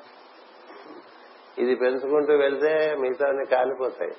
లోపల నుంచి వెలుగు రావటం మొదలు పెడితే బయట ఆకులు రాలిపోయినట్టు రాలిపోతాయి. మేము ఇంకెన్నో నాళ్ళు ఉన్నారా పోతావరా అని చెప్పినా కూడా ఇంకా పట్టు వేలాడే వాళ్ళు ఉండరు. తెలుగు సినిమాలో చెప్పినట్టు పోతారా రే అంటుంటారు కదా. ఇంకా పోతారా ఇంకా ఎందుకు రా ఇది పట్టుకోరా అని కూడా పట్టుకోడు కదా. నహి నహి రక్షతి రుకుంకరనే రక్షిస్తాయా? సంప్రాప్తే సన్నిహితే కాలే నహి నహి రక్షతి రుకుంకరనే భజ గోవిందం భజ గోవిందం గోవిందం భజ మూడమతి అంచేత మాస్టర్ గారు అలా ఆరాధన ఆ రోజున అంటే ఆ వయస్సులో ఆ వయస్సు. ఆ వయసులో ఆ తపన ఉండటం అంటే అది సామాన్యమైనటువంటి జీవలక్షణం అది. అదే కాదు. ఆయన పరోపకార బుద్ధి చిన్నతనం నుంచి ఎలా ఉండేదో పొద్దుకు చెప్పాను మళ్ళీ చెప్పను. ఎందుకంటే మళ్ళీ మళ్ళీ అక్కడ చెప్తాను. ఒక పరోపకార బుద్ధి పరహితం. రెండో పక్క ఈ ఆరాధన రెండు ఎంత తాతగారి దగ్గర నుంచి జ్ఞానం. ఇంకేం కావాలండి? భక్తి ఉంది జ్ఞానం ఉంది. ఆరాధన. ఉంది. ఇరవై ఐదేళ్ళకే భలేగా ఉండేవారు మాస్టర్. గారు భలేగా. ఎంత భలేగా ఉండారంటే విశ్వనాథ్ సత్యనారాయణ గారు మెచ్చుకునేవారు విశ్వనాథ్ సత్యనారాయణ గారు తాతగారు చాలా సన్నిహిత స్నేహితులు.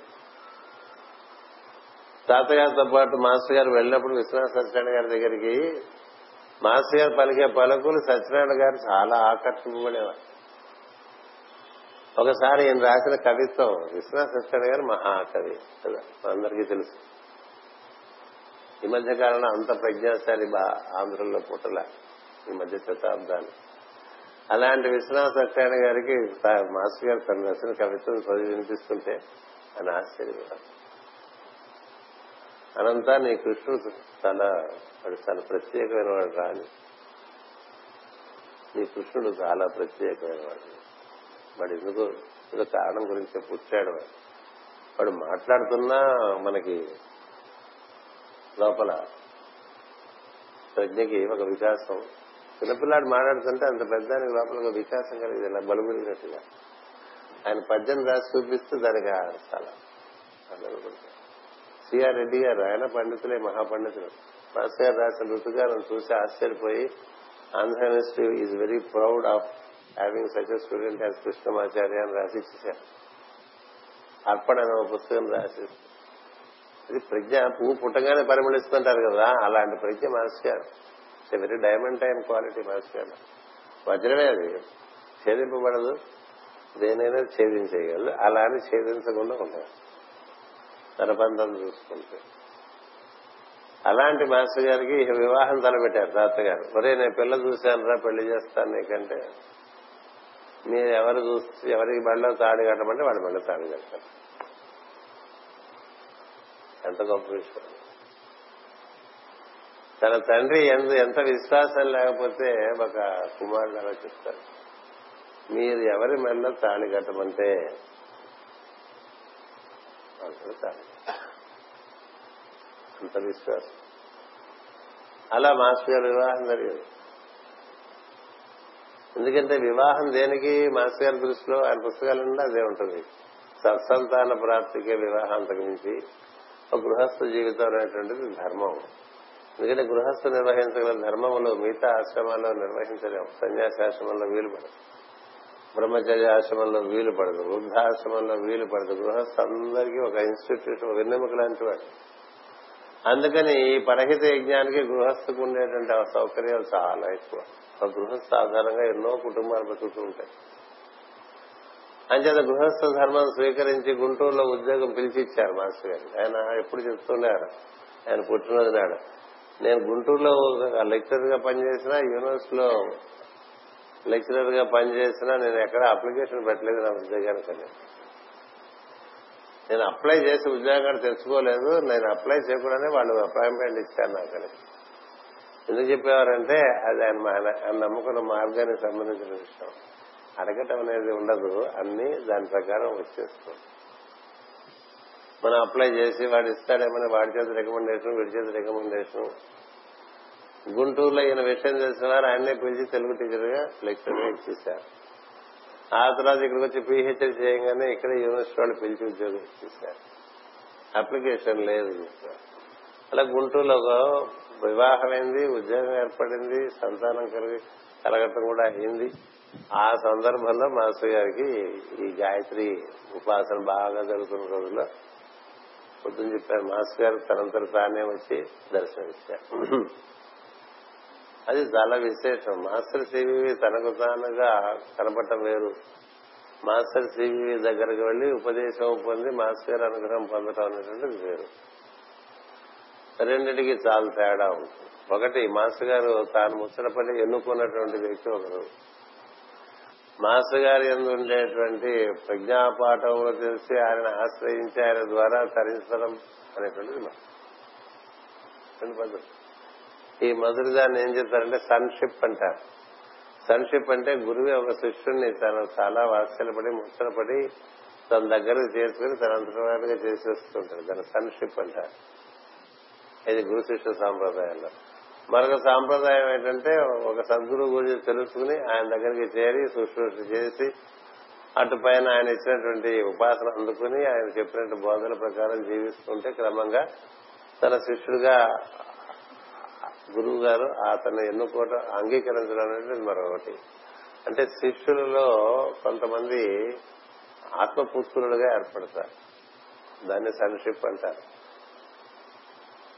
తన కుమారులు ఉండొచ్చు తనకు శిష్యులు ఉండొచ్చు సద్గురువుకి.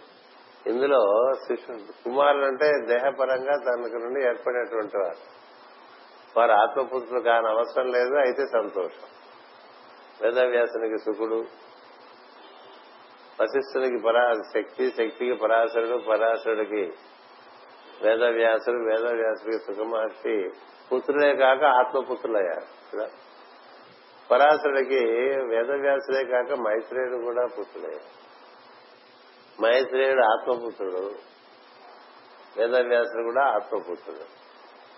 అందుకని మైత్రేయునికే సంక్రమించింది జగద్గురు బా- బాధ్యత. అలా అట్లా ఉంటాయి. ఇప్పుడు మరి రామకృష్ణ పరహంస వివేకానంద. రామకృష్ణ పరహంస ద్వారా ఉపదేశం పొంది సిద్ధి పొందిన వాళ్ళు చాలా మంది ఉండి ఉండవచ్చు. ఉన్నారు కూడా. ఇంతమంది ఆనందాలు మనకు కనిపిస్తుంది రెండు పేర్లు కనిపిస్తుంది రకరకాల ఆనంద సర్వానంద బ్రహ్మానంద ఆనంద ఏనంద అని ఉన్నారు బోల్డ్ మంది. కానీ వారందరూ ముచ్చటపడి రామకృష్ణ ఎన్నుకున్నటువంటి ఆనంద వివేకానంద. నరేంద్రనాథ్. ఇట్లా గురువుకి ఇష్టమైనటువంటి వాడు ఉంటాడు వాడంటే బై జన్మత వాడు తన యొక్క ఆత్మ నుండి పుట్టినటువంటి వాడుగా భావన చేస్తాడు.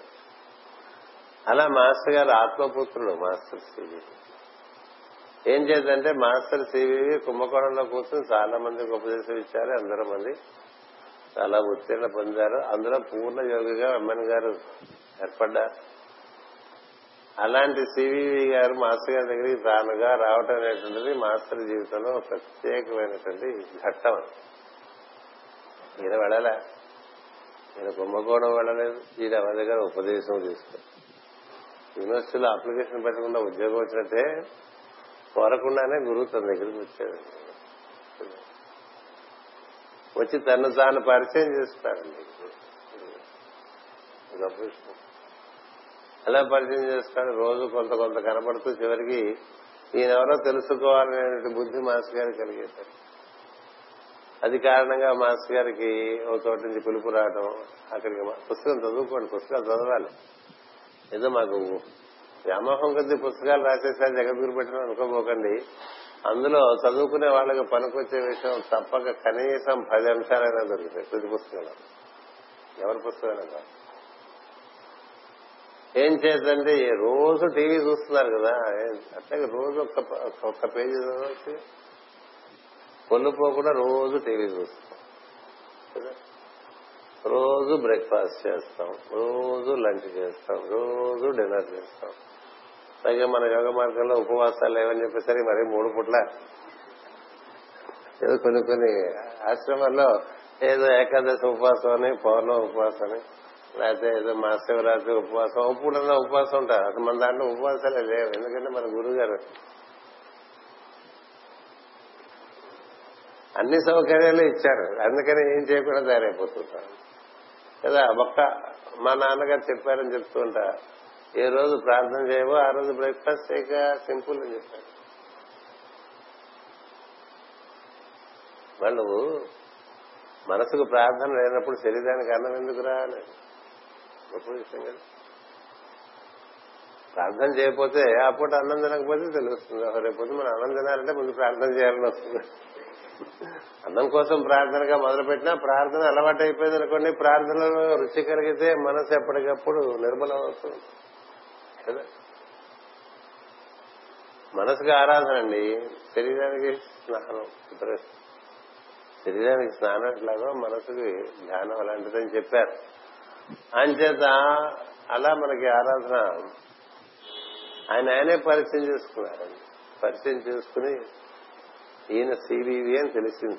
తెలిసేసరికి తన చిన్నతనంలోనే మా తాతగారు ఒకసారి అక్షరాల ఏబిసిడి నేర్చుకున్న రోజుల్లో ఓ పుస్తకం ఆటోమేటిక్ మీద సివివి అని చూసి చిన్నపిల్లలు చదువుతారు. ఇప్పుడే అక్షరాలు నేర్చుకున్న వాళ్ళు ఎక్కడ అక్షరాలు కనబడితే అవన్నీ చదివేసుకుంటారు. కదా? ఆ పుస్తకం మీద సివివి అని అంటే మాస్టర్ గారు చదివాట ఐదేళ్ళ పిల్లవాడిగా. చదివితే అది మహామంత్రం తాతగారు చెప్పింది. అప్పుడు గుర్తొచ్చింది. అదొక మహామంత్రం ఆయన ఒక మహాయోగి అని చెప్పింది అప్పుడు గుర్తొచ్చింది. ఆ తర్వాత ఇంకోసారి ఎక్కడ భోజనానికి వెళ్తే అక్కడ ఫోటో చూసింది గుర్తొచ్చింది. ఏదేమైనప్పటికీ సివివి గారి యొక్క పోళ్ళులోకి అంటాం కదా ఆయన యొక్క వలయంలోకి మాస్టర్ గారికి ఆ విధంగా ప్రవేశం వచ్చింది. వచ్చేసి మాస్టర్ గారు కనబడటం మాట్లాడటం నీ జీవితానికి ఒక ప్రత్యేకమైన ప్రయోజనం ఉన్నది అది లోకం అంతా సంబంధించినటువంటిది కేవలము కుటుంబము ఉద్యోగము గుంటూరు ఇంతకే పరిమితం కాదు. అంతేగా మామూలుగా జీవితాలు ఎట్లా ఉంటాయి? ఏదో వాడు వాడి ఉద్యోగం వాడి పెళ్ళం వాడి పిల్లలు వాడి కారు వాడి ఇల్లు వాడి క్లబ్ లేకపోతే వాడి బీచ్ వాడికి ఉండేటువంటి బంధువులు మిత్రులు అట్లేదో ఒక కూపస్థం. ఒక బావికి ప్రతి బావికి ఒక వరం ఉంటుంది కదా.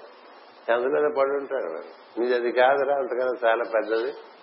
అంచేత నువ్వు సంసిద్ధుడు అయితే మళ్ళీ నేను కనబడతానని చెప్తాడు ఆరు నెలలకు. ఆరు నెలలకు మళ్ళీ కనబడతాను అంటే నేను సంసిద్ధుడినే అనేస్తారు మాస్టర్ ఎవరు కావాలంటే మనమే అనేస్తాను ఎందుకంటే అప్పుడు ఉండేటువంటి స్ఫూర్తి ఎలా ఉంటుంది? తర్వాత అది బాగా మంట పెడుతుందని తెలియదు మంట పెడుతుందని తెలియదు అలాగే అనిపిస్తుందిలే ఆరు నెలల తర్వాత మళ్ళీ అడుగుతానని చెప్తారు మాస్టర్. ఆరు నెలల తర్వాత మళ్ళీ కనిపించి ఏంటి పరిస్థితి అంటే అయితే ఇంక నుంచి నీ జీవితం నేను నడిపించినట్టు నడుస్తుంది నీకు ఇంకా స్వతంత్రంగా నడవటం ఏమి ఉండదని చెప్పారు అలాగే. పగలంతా ఉద్యోగం రాత్రంతా ఆయనకి బోధనలు మాస్టర్. డిక్టేషన్లు డిక్టేషన్. ఎప్పుడు నిద్రపోవటం మాస్టర్ గారు గొప్ప విషయం అంటే ఆయనకి నిద్రాసక్తి లేదండి. చాలా. చాలా ఆశ్చర్యం. అసలు నిద్రాసక్తి లేదు. మనం ఎప్పుడు నిద్రపోదామా అని ప్లాన్ చేసుకునే టైం మనం. కదా ఎప్పుడు ఇలా చూసుకుంటూ ఉంటాం ఎప్పుడు పడుకుందామని మధ్యాహ్నం పడుకుంటాం రాత్రి పడుకుంటాం వీలుంటే పొద్దున ఇంత కొంత కార్యం అయిపోయింది మళ్ళీ కాస్త పడుకుంటూ ఉంటాం. ఎక్కడికప్పుడు పడుకోవడానికి చూస్తుంటాం ఆయన అసలు పడుకుందామనే అనుకునేవాడు నేను ఒకసారి మాస్టర్ మీరు నిద్రపోరా? అని అడిగితే నిద్ర వస్తే ఎవడ ఆపగలడా చాలా సత్యమైన విషయాలు నిద్ర వస్తే ఆవిడ ఆపలేడు. దానికోసం మనం పరిగెత్తడం దేనికోసం పరిగెత్తడం ఉండేది కాదండి. అది గొప్ప అది ఋషి లక్షణం. అందరికీ ఉండదు ఈ టైంకి నిద్రపోదాం అని ఉండదు కదా. పని ఉంటే ఒంటి గంటనే రెండున్నట్లాగే ఉండదు. మళ్ళీ పొద్దున ఐదింటికి పువ్వులే ఉండదు. రెండు గంటల వరకు డిక్టేషన్స్ ఇచ్చేసి మళ్ళీ ఐదింటికల్లా పువ్వులే ఉండేవారండి. స్నానం చేసి తిరుచూర్ణం పెట్టుకుని అయ్యో అంటున్నారు ఆ పలకరింపులనే అవతలవాడికి మెలకు కలిగేట్టుగా ఉండేది. ప్రచోదనం కలిగేట్టుగా నిద్రపోదాం అనుకునేవారు కాదు. నిద్రాశక్తి అస్సలే ఎందుకని అలా శిక్షణ ఇచ్చేస్తారు నేను అడిగాను మీ నిద్రాశక్తి లేదంటే నిద్రాశక్తి అది రహస్యం తెలుస్తుందా అది వచ్చినప్పుడు ఆగదు. ఎక్కడైనా పడుకుంటామని చెప్పారు. ఆయన కారులో టప్పులు ఇలా నిద్రపోయేవారు. క్షణంలో నిద్రపోయేవారు. ఎక్కడైనా సరే ట్రైన్ అయినా సరే అలా పడుకున్నారు ఎక్కువసేపు పడుకున్నారు మళ్ళీ కాసేపు పడుకుంటే మళ్ళీ ఫ్రెష్ అయిపోతుంది అలా ఉంది మొదటి నుంచి ఇంతైనా మాస్టర్ గారు అంటే మొదటి నుంచి ఆయన అడకపోక పాత కృష్ణమాచార్య వేరు కొత్త కృష్ణమాచార్య వేరు. పాత కృష్ణమాచారికి చాలా బద్దక ఉండేదో అని చెప్పారు. నాకన్నా బద్దకస్తుడు ఎవడు లేడు. చాలా మార్చుకోవాల్సి వచ్చింది ఆయన గురుగారు పట్టుకున్న తర్వాత మార్చుకోవడం ఆయన మార్చేస్తా మార్పుగా ఆయన చేసి పెడతాన్నారు నేను నిద్ర నాకు నిద్ర సంగతి కాదు కానీ నేను చాలా బద్దకస్తున్నాయి నమ్ముతావాను అంటే మనం నమ్మలేము. మనసు బద్దకస్తులు ఏంటి? ఆయన బద్దకస్తులు అయితే మనం ఏమైపోతాం?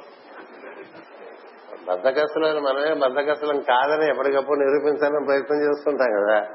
మరి ఆయనతో పోలిస్తే మనం ఏంటి? మరి అన్యాయం కదా. అందుకని ఆయన బద్దకస్తం ఎప్పటికీ ఒప్పుకోలేము ఇప్పుడు మనం చూసేప్పటికి కాదు మొదట్లో చాలా బద్దకస్తున్నాయి స్నానం చేయబుద్ధి ఏది కాదయ్యా చాలా కాదు స్నానానికి చాలా ప్రయత్నంగా ఉండేది.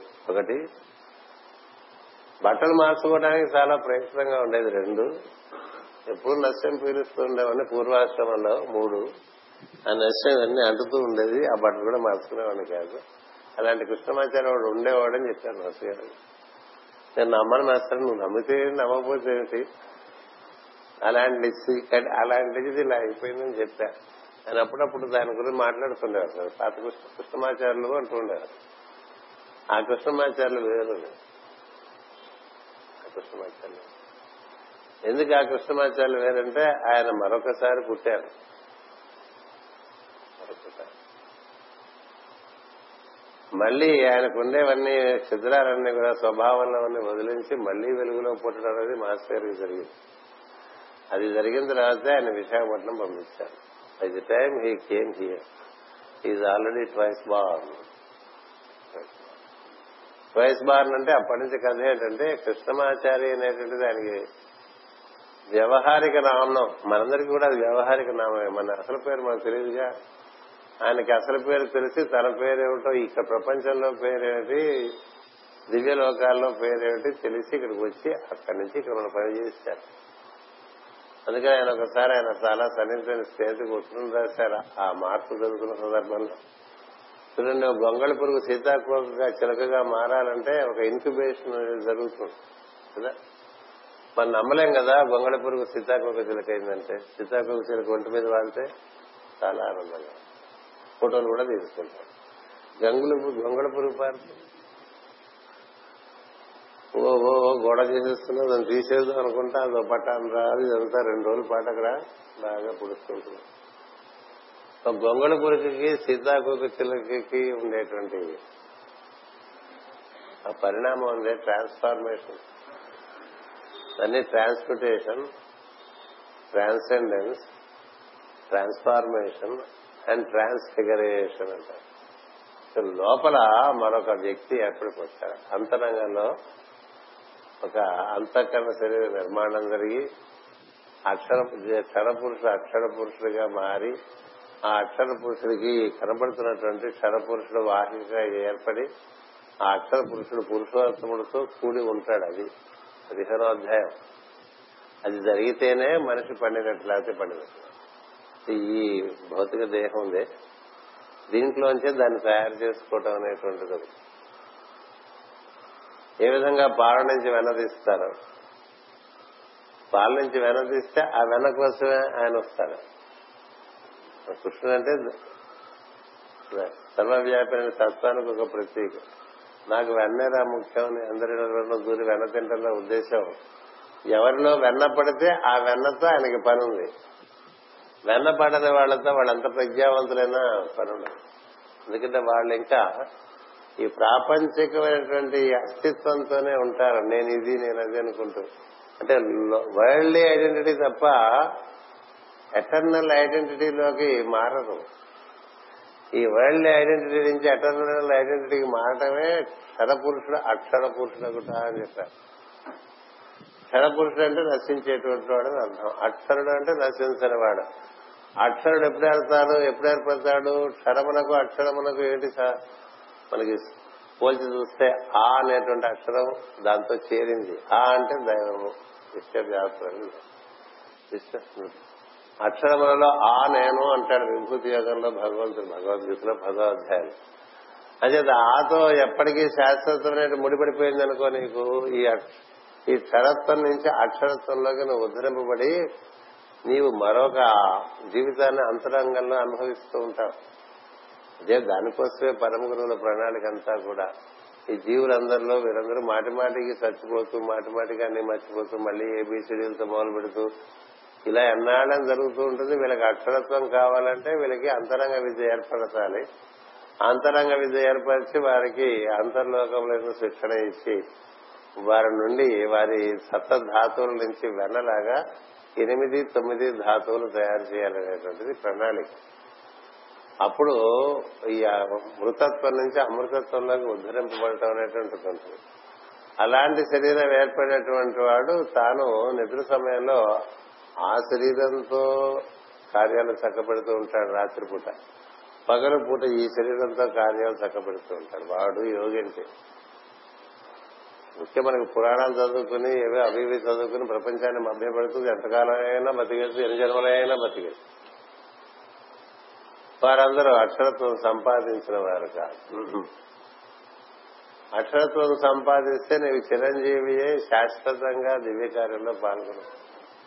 వాళ్ళు ఋషులు ఎన్ని యుగాలు పోయినా వాళ్ళు ఉంటూనే ఉంటారు. వశిష్ఠుడు అగస్త్యుడు సప్తరుషులు వీళ్ళందరూ మీరు ఏ యుగం కథ తీసుకున్నా వాళ్ళందరూ ఉంటారు. ప్రజాపతులు సనక సరదనాథులు మనవులు వాళ్ళందరి గురించి విభూతి యోగంలో చెప్తాడు శ్రీకృష్ణుడు. వాళ్ళేంటి శాశ్వతత్వమును సంపాదించుకున్నటువంటి వారు? అలా మాస్టర్ గారు తయారైన తర్వాత విశాఖపట్నం వచ్చారు. అలా తయారవటానికి మాస్టర్ సివివి గారు అనుగ్రహించారు. ఆయన ఉద్దేశం అది ఆయన యొక్క తను పరిచయం చేస్తూ సూక్ష్మ కింద ద్వారా ఇదేగా చెప్పుకున్నాం. సూక్ష్మదేహం అమరత్వము సాధించి ఇది జీవులలో గ్రహగతులను చక్క చేసి సూక్ష్మదేహం అమరత్వము సాధించి. శిష్యులను వాహికలుగా స్వీకరించి పరమ గురువు అవతరించేసి ఆయనతో పాటు మాస్టర్ గారికి ఇతర గురువులు కూడా పరిచయం అయ్యారు అదే సమయంలో. పరిచయం అయ్యి విశ్వవిద్యాన విజ్ఞంతా కూడా విశ్వవిద్యాత్మన విజ్ఞానం అంతా కూడా అందించడం ప్రారంభించారు. ఒక్క పరమ గురువు దేవాల మహర్షి కృషించడం చేత మాస్టర్ గారి చిరతల నుంచి తాను తాతగారి దగ్గర ఇతరుల దగ్గర పెద్దల వద్ద తాను స్వయం కృషి చేత నేర్చుకున్న భగవద్గీత అవగాహన వేరు. దేవాపి మహర్షి స్పర్శ దొరికిన తర్వాత ఆయనకు అవగాహన ఏంటంటే భగవద్గీత వేరు. అని మాటలోనే చెప్పుకున్నారు మాస్టర్ ఎంత తేడా ఒక ఋషి దృష్టి వేరు. కేవలము మనకి మన పాండిత్యం ఉండడం చేత మన మనస్సు పదునదేది ఉండడం చేత మనం గ్రహించగలిగింది వేరు. అందుకని భగవద్గీత ఒకసారి చదువు నువ్వు అని చెప్పారు దేవాప్ మహర్షి కలిసినప్పుడు మాస్టర్కి గారు కదా? మాస్టర్ గారు సీక్రెట్ డాక్టర్ చదవాలని ప్రయత్నం చేస్తుంటే దేవాప్ మహర్షి అర్ధరాత్రి పూట ఒక వృద్ధుడి రూపంలో కనిపించి తనకి ఎవరో చెప్పకుండా తానెవరో ఆ కథంతా అక్కర్లేదండి మీ అందరూ చదువుకునే ఉంటారు లేకపోతే చదువుకోండి. నేను చెప్పడం అయితే ఇప్పుడు ముప్పై ఏళ్ళు చెప్తూనే ఉన్నా. మాటి మాటికి కదా? అంతే అలా చెప్పుకుంటే టైం ఎక్కువ ఉండదు కదా మనకు. అంచేత ఆయన ఏం చెప్పారంటే నువ్వు సీక్రెట్ డాక్టర్ చదువుతున్నావు అని తెలిసింది అన్నారు. మా ఇది ఆశ్చర్యపోయారు ఆయన ఎవరో తెలియదు తనకి. అర్ధరాత్రి ఇప్పుడు సీక్రెట్ డాక్టర్ చదువుతుంటే అర్థం కాక తంటాలు పడుతూ ఉంటే మాస్టర్ గారు. కొన్ని వెళ్ళి ఒకసారి ఒక కప్పు కాఫీ తాగొద్దామని ఆ శంకర విలాసం అంటే గుంటూరులో హోటల్కి వెళ్తారు. తాగి కాఫీ తాగి మళ్ళీ తిరిగి వస్తుంటే దారిలో ఒక వృద్ధుడు ఒక ఆయన కనబడతారు. పొడుగాటి చొక్కా మాసిపోయిన తెల్లదొక్కలు జేబులో పెన్ను దాని కదా ఇంత ఇంక్ ఇక్కడ అంటూ పురకాలంలో పెన్నులు అంటే ఇప్పుడు కారుకు ఉండేది డ్రిప్పింగ్ సిస్టమ్. అది ప్రోస్టేట్ గ్యాన్ పెరిగితే ఏర్పడితే పరిస్థితి ఒకటి ఉంటుంది కదా. ఎప్పుడు వస్తుందో తెలియదు మూత్రం అన్నట్టుగా. ఆ పెన్లో ఇంకు కారుతూ ఉంటుంది. క్యాప్ ఉన్నా ఒకటే క్యాప్ లేకపోయినా ఒకటే. ఇలాంటి మత్స కనబడి ఇంగ్లీష్లో అడిగారు గడ్డ ఉందిట కనబడారు. Would you mind offering me something అని ఐఎమ్ హంగరీ మామూలుగా మనం అయితే ఏం చేస్తాం? ఎవరో ఈ రోజుల్లో ఎవడైనా టెర్రరిస్టే మనకి. కదా? పక్క బొమ్మ ఉంది మరుగు మహర్షిని ఆయన బొమ్మ చూసి ఒక ఆయన నాకు ఒకసారి అడిగాడు తెలియని వాడు. ఏంటండి వసమ్మ బిన్ లాడెన్ లాగా ఉన్నాడు? ఈ పరిస్థితి. కదా. మరి అలాగే ఆయన తనకే చుట్టుకుంటాడు ఇక్కడ. అని చేత చూసిన తర్వాత వెంటనే అనిపించింది మనసే తప్పకుండా అలాంటి వ్యక్తి అని చింతన నుంచి ఉంది ఆకలిగా ఉంటే ముందు వాళ్ళకి పెట్టమే తను తింటాం కాదు. ఆపదలో ఉండేవాడికి తన దగ్గర ఉంటే అది ఇచ్చేయటమే. ఇది మనసే తత్వం. తప్పకుండా రెండు సార్లు ఇంగ్లీష్లో సమాధానం చెప్పారు. తీసుకెళ్తే ఏం తింటారంటే చపాతీలు తింటా అన్నారు ఆయన. రెండు ప్లే- ఓ ప్లేట్ చపాతీలు రెండు చపాతీలు ఇస్తారు. అది తింటున్నాడు ఆయన. నేను చూస్తున్నాడు ఎవరా? ఇది పెద్ద అయినా ఈ సమయంలో రెండు గంటల సమయంలో ఆఖరికి నాకు తారసపట్టేది ఈయనకి నాకు చపాతీలు పెట్టడం ఏంటి ఎంతో ఆత్రంగా ఆయన తింటున్నట్టు తింటుంటే వాట్ ఎల్స్ సార్ అని అడిగారు మాస్ గారు. అడిగితే ఆయన కప్ ఆఫ్ టీ అన్న ఇంగ్లీష్. అంటే మనకి మామూలుగా మనం ఏమనుకుంటాం? అడుగు తినే అడుగు తింటామైనా ఇంగ్లీష్కి వెళ్ళవట్లేదు రే. ఇంగ్లీష్లో అడుగు తింటాం అంటాం కదా. అని అనుకోకుండా టీ అడిగితే టీ టీ తాగుతూ అని అన్నట్ట ఇంగ్లీష్లో. So are trying to read secret doctor అన్నట్ట అది ఒళ్ళు చల్ల చల్ల ఎవరు నేను సీక్రెట్ చదువుతున్నట్టు ఈయనకి ఎట్లా తెలుసు? అలా నిర్ధారణ చూస్తే మళ్ళీ అదే ప్రశ్న you're trying to read secret doctor అంటే ఎస్ సార్ అన్నారు సార్ ఎస్ సార్ సరే ఆయన కాఫీ తాగాక బయటకు వచ్చేసారు బయటకు వచ్చేస్తూ దారిలో ఆయన అన్నారట before you read secret doctor you read Bhagavadgita అంటుంది మనం చదవం కదా. మాస్టర్ చదివిన భగవద్గీత ఆయనకి ఒక సమయంలో అన్ని శ్లోకాలు కంఠోపాటంట. ఆ తర్వాత వదిలేశారు ఆ కంఠం ఆయన భగవద్గీత ఆయన already seven hundred verses sir అన్నారు ఈయన. అంటే ఆయన మళ్ళీ అదే టోన్తో before you read secret doctor read Bhagavadgita once same tone same emphasis same sentence no change అవ్వాలి అలా అనేసరికి మాస్టర్ గారు స్టిల్ అయిపోయారు. ఏదో పెద్ద విషయం విషయం ఏదో పెద్దగా ఉందనుకో ఎస్ సార్ అన్నారు. అంతే. అప్పుడు మాస్టర్ గారు భగవద్గీత చదువుతుంటే అప్పుడు ఆయనకు అవగాహన అయిన భగవద్గీతలో ఆయనకు అవగాహనటువంటి కృష్ణుని తత్వము ఆయనకు అవగాహనటువంటి కృష్ణుని యొక్క ప్రణాళిక ఈ పరమ గురువుల యొక్క ప్రణాళిక ఇవన్నీ అట్లా సినిమా చేసినట్టు కనబడేది రెండు మూడు రోజుల పాటు. ఇదేం భగవద్గీత? అక్షరాలు అవే శ్లోకాలు అవే దర్శనం వేరు. దర్శనం వేరు. ఎందుకు చెప్తానంటే పరమ గురువుల స్పర్శ అంటే ఎట్లా ఉంటుందో. మనకి ఏమీ కాదు అన్ని పెట్టేసుకుంటూ ఉంటాం. కదా? అప్పటి నుంచి ఈయన కనబడతారేమో అని రాత్రిపూట రెండింటికి ఆ- హోటల్ వైపు నడిచి వెళ్తూ తచ్చాడుతూ ఇంతే కనబడలేదు ఆ టైంలో. సరే ఎందుకు వచ్చిన వాళ్ళు మనకు అనుకుని మళ్ళీ కాఫీ తాగి మళ్ళీ తిరిగి వస్తుంటే మాస్టర్ గారు అప్పుడు మళ్ళీ కనిపించారు. కనిపించి వెనక నుంచి హవీజ్ భగవద్గీత అని చూడు జల్లు అప్పుడు భగవద్గీత ఇంకే అవి భగవద్గీత అని ఆయన కాళ్ళ మీద పడిపోయారు సో మహాత్ముడు కాకపోతే తను ఏం చేస్తున్నాడో తను గమనించి తనకు డైరెక్షన్ ఇచ్చి తన చేత భగవద్గీత చదివించి దాని ద్వారా అనుభూతినిచ్చి ఇప్పుడు కనబడి ఎలా ఉందిరా భగవద్గీత అంటే ఏం చెప్తారు? కాళ్ళ మీద పడ్డాట కాళ్ళ మీద పడి would you like to have something to eat sir అని అడిగాడు. అంటే డోంట్ అని చాలా అంటే పరమగురు ఎలా ఉంటుందో చాలా ఆశ్చర్యంగా don't try to propose anything to me don't ever try to propose anything to me did I ask you for chapatis or did you propose chapatis before నేను అడిగానా? నువ్వు అడిగితే నేను తిన్నానా? అన్నాడు.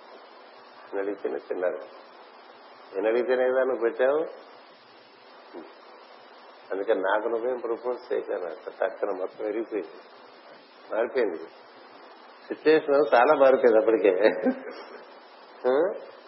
నేను అడిగితే నువ్వు టీ ఇచ్చావా? లేకపోతే నీ అంతా నువ్వు నాకు టీ ఇచ్చావా? లేకపోతే నువ్వు ప్రపోజ్ చేసావా? టీ తాగమని.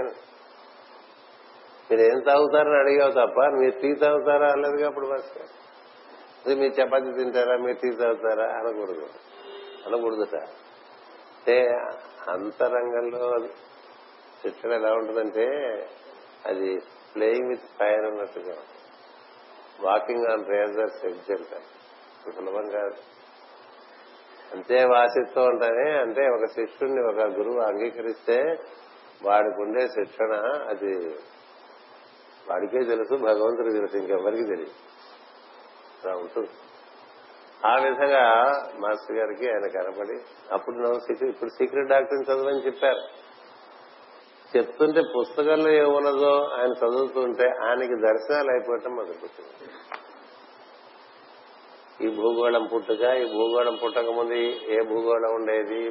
ఈ గ్లోబ్ చైన్స్ ఈ మన్వాంతరాల కథలు ప్రజాపతుల కథలు అన్ని అలాగ మనకి ఎపిసోడ్స్ ఎపిసోడ్స్ ఎపిసోడ్స్. ఈ బుక్ చదువుతుంటే అవి కనిపిస్తుంది ఇంటి నిండా తప్పుండు ఎవరెవరో తిరుగుతూ ఉండేవాళ్ళు. వంటింట్లో సప్పుళ్ళు ఆ గదిలో సప్పుళ్ళు ఈ గదిలో సప్పుళ్ళు అన్ని కదిలిపోతూ ఉండేవి మనం అయితే ఏమనుకుంటాం? అమ్మో ఇంత ఇంత దయ్యాలు పడ్డాయి భూతాలు చేస్తే అనుకుంటాం. మాస్టర్ గారు గొప్పతనండి భయం లేదు. అవలా సాగుతూనే ఉన్నా ఈయనకేమో ఏదో లోకంలో ఈయన పట్టుకుపోయి నీకు అన్ని దర్శనాలు చేయించేస్తున్నారు. పుస్తకం చదవటం అయిపోయింది. అయిపోయిన తర్వాత మళ్ళీ ఆ పుస్తకం సందర్భం అయిపోయింది. దర్శనాలు జరగటం ఆగిపోయినాయి చప్పుళ్ళు ఆగిపోయినాయి. ఆ రోజు రాత్రి అర్ధరాత్రి. ఎప్పుడు అర్ధరాత్రి? ఎప్పుడు గుర్తుపెట్టుకోండి ఈ అనుభూతులన్నీ అర్ధరాత్రి. అర్ధరాత్రి రెండు గంటల నుంచి నాలుగు గంటల లోపల ఉంటాయి. అది సమయం. ఏది? అనుభూతి. పగలు అనుభూతులే ఉండవు. కలంటిది పగలొస్తే వద్దు. నమ్మకం చెప్తారు కదా. పగటి అంటారు కదా. అనుభూతికి ఎప్పుడు రాత్రే ఎందుకంటే చంద్రుడే అనుభూతిని అందించగలిగిన చంద్రుడు అంటే కనబడే గోళం కాదు ఆయన ద్వారా వచ్చేటువంటి సోముడు ఇంద్రుడు వాళ్ళందరూ వాడు. ఆయన చేత అలాగా మాస్టర్ గారికి అర్ధరాత్రి పూట అన్నీ అయిపోయి కూర్చున్నాక కూర్చుంటే ఇట గోడలోంచి వచ్చేసేట నేను. గోడలోంచి. లిటరల్గా గుంటూరులో ఉన్నటువంటి రాతి గోడలోంచి ఆయన అలా వచ్చేసాడు లోపలి. ఎవరు? దేవాత్మ అటుపక్కన చూసారా బొమ్మ? ఎలా ఉంది సీక్రెట్ డాక్టర్? నాట ఇంక సీక్రెట్ డాక్టర్ ఏమి అయిపోయింది. కాళ్ళ మీద పడ్డారు. మరి ఈ గోడలోంచి ఎట్లా వచ్చేసారు స్వాహారం అని అడిగారు. గోడలోంచి దేంట్లోంచి అయినా వచ్చేసిరా? అవన్నీ అటువంటి వాటిలోకి నిన్ను కూడా నీకు కూడా ప్రవేశించాలని నిన్ను మేము ఎన్నుకున్నామని. వాళ్ళు ఎన్నుకుంటే మనకి కథ తప్ప మనం వాళ్ళ వెంట తిరుగుతూ కలిసి ఉన్నది కదా? వాళ్ళు ఎన్నుకోవాలండి అది లెక్క. పొద్దున అదే కదా చెప్పాను. దైవం గాని గురువు గాని మన చుట్టూ తిరగటానికి ఒక జీవన విధానం ఉంది. అది మనం అవలంబిస్తే వాళ్ళు మన చుట్టూ తిరుగుతారు. వాళ్ళకి మన ఎంతో ముచ్చట కలిగి మన చుట్టూ తిరుగుతారు. అలా కాకుండా మనం ఊరికే వాడి వాడి చొక్కా పట్టుకుని వాళ్ళు లొంగి పట్టుకుని ఇంకొక ఉదయం పట్టుకుని వేళ్ళాడుతుంటూ ఆంజనేయుడు తోక పట్టుకుంటే కష్టం కదా? ఆంజనేయుడు తోకతో మని పట్టుకుంటే ఓ లోకాలను తేడా చాలా ఉంది. అందుకని వాళ్ళు మన పట్టుకోవాలంటే మనం ఏం చేయాలనేది ముఖ్యం. అది మాస్టర్ గారు చూస్తున్నారు. ఏం చేస్తే పైవాడికి ప్రీతి అది చేస్తే కదండి.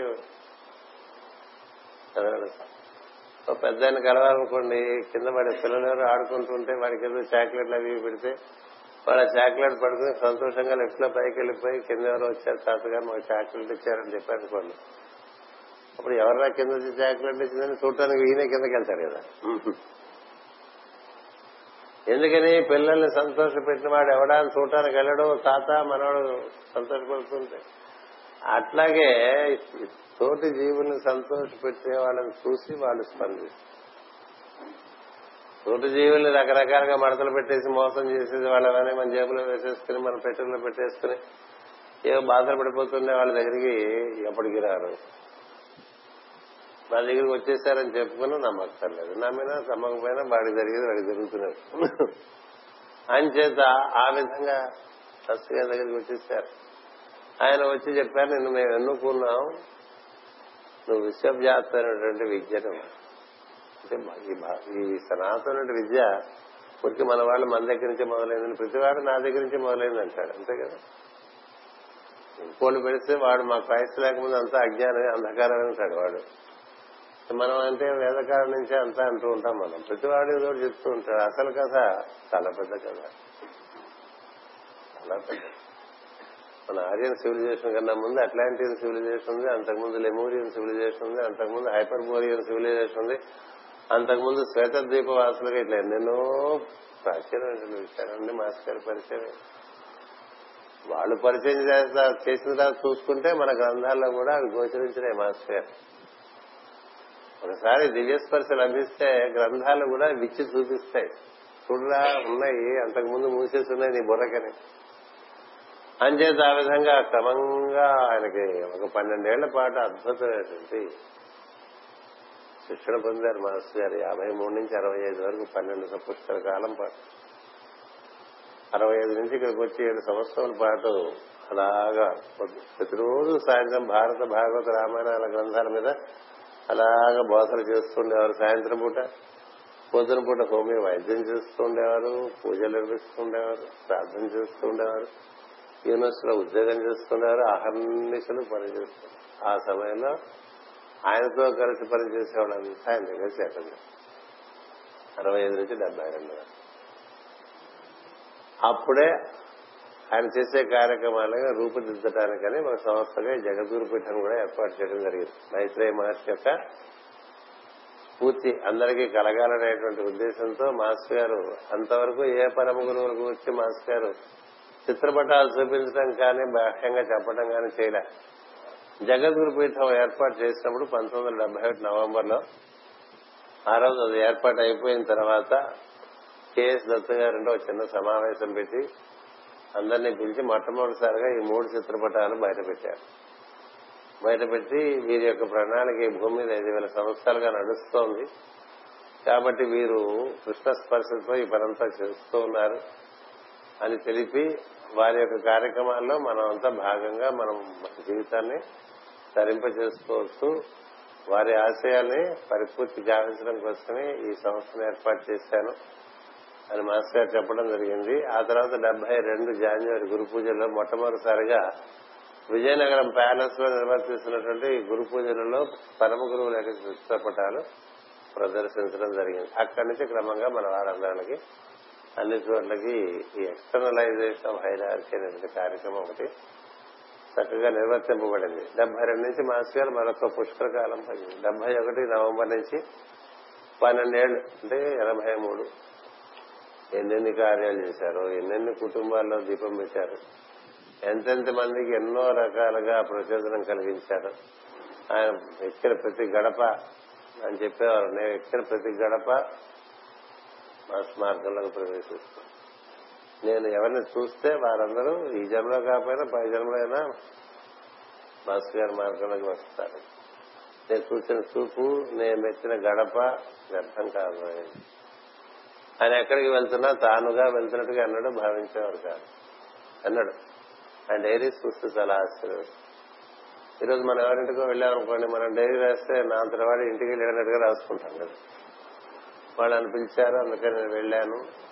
అదంతా నేను నేను రాసుకుంటాం కదా. మాస్టర్ డైరీ ఎట్లా ఉంటుంది తెలుసా?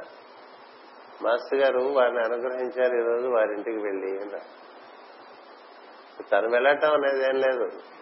మాస్టర్ గారు వెళ్ళటమే తను వెళ్ళటం. అంటే మాస్టర్ గారు అనుగ్రహంగానే తాను వెళ్ళేవారు అంటే తనలోని దైవం చెప్పారు కదా may the light in me అంటుండేవారు be the light before మేది sound అయ్యి అట్ట reveal the light in me తను తన లోపల ఉండేటువంటి ఈశ్వరునికి అంకితం ఉండటం చేత ఆ ఈశ్వరుడు సర్వవ్యాపి గనక పురుషోత్తముడు గనక ఆ పురుషోత్తముడితో అనుసంధానం చెందినటువంటి పురుషుడిగా ఎప్పుడూ ఉండేవారండి ఆయన. అక్షర పురుషుడిగా.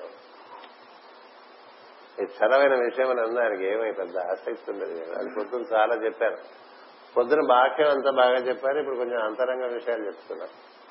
అలా వస్తుంది అనమాట ప్రత్యేకించి మనం చేసే ప్రయత్నమే ఉండదు. అంచేత ఆయన అంతరంగంలో ఎప్పుడు కలిసే ఉండేవాడు. అంతర్యామి తత్వం ఉన్నారు ఆయన. ఒకరు ఒకరు ఇంకొకరు ఈశ్వరుడు అంటారు కొంతమంది అమ్మవారు అంటారు వేరేదైనా కారండి అంతటా వ్యాప్తి చెందినటువంటి ఒకే ఒక తత్వము. అది సత్యము శివము. అంటే సత్యము సత్యము చైతన్యమై ఉంటుంది. ఆ చైతన్యం అంతటా వ్యాప్తి చెందింది అన్ని రూపాల్లోనూ ఉంది. అందరి అందు ఉంది. దానికి సర్వజ్ఞత్వం ఉంటుంది.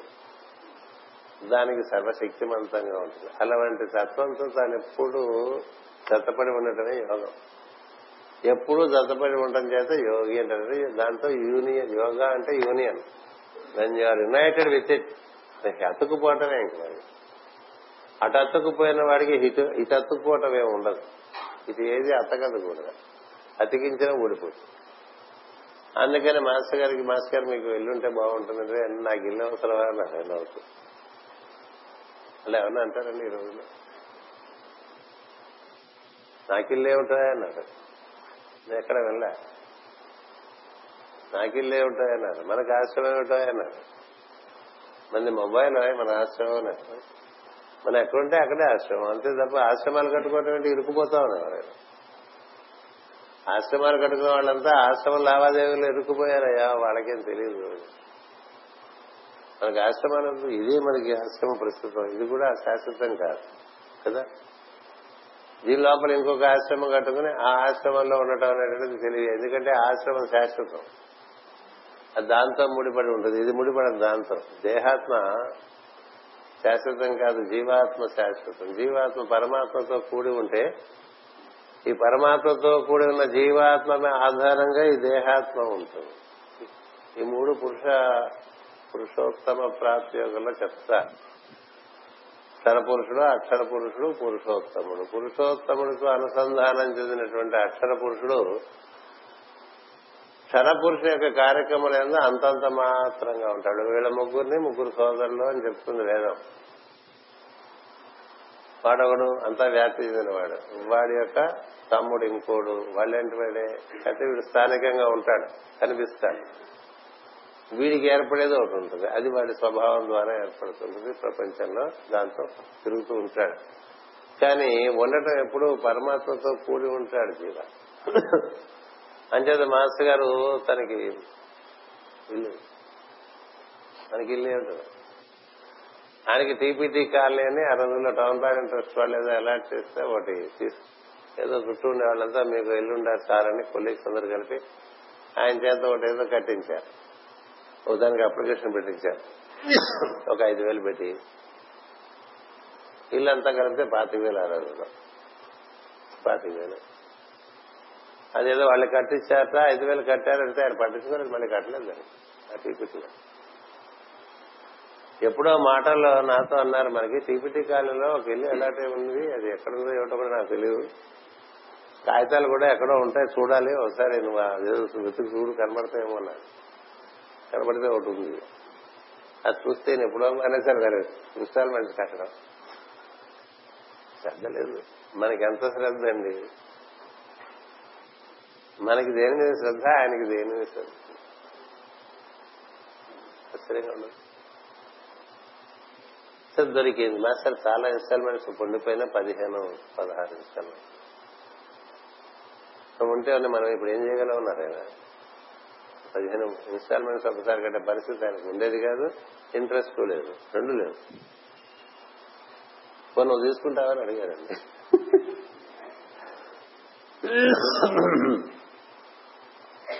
అప్పటికే మనకి ఆయన మాస్టర్ గారు అనుగ్రహంగానే మన రాధమానం ఏర్పడి ఉంది.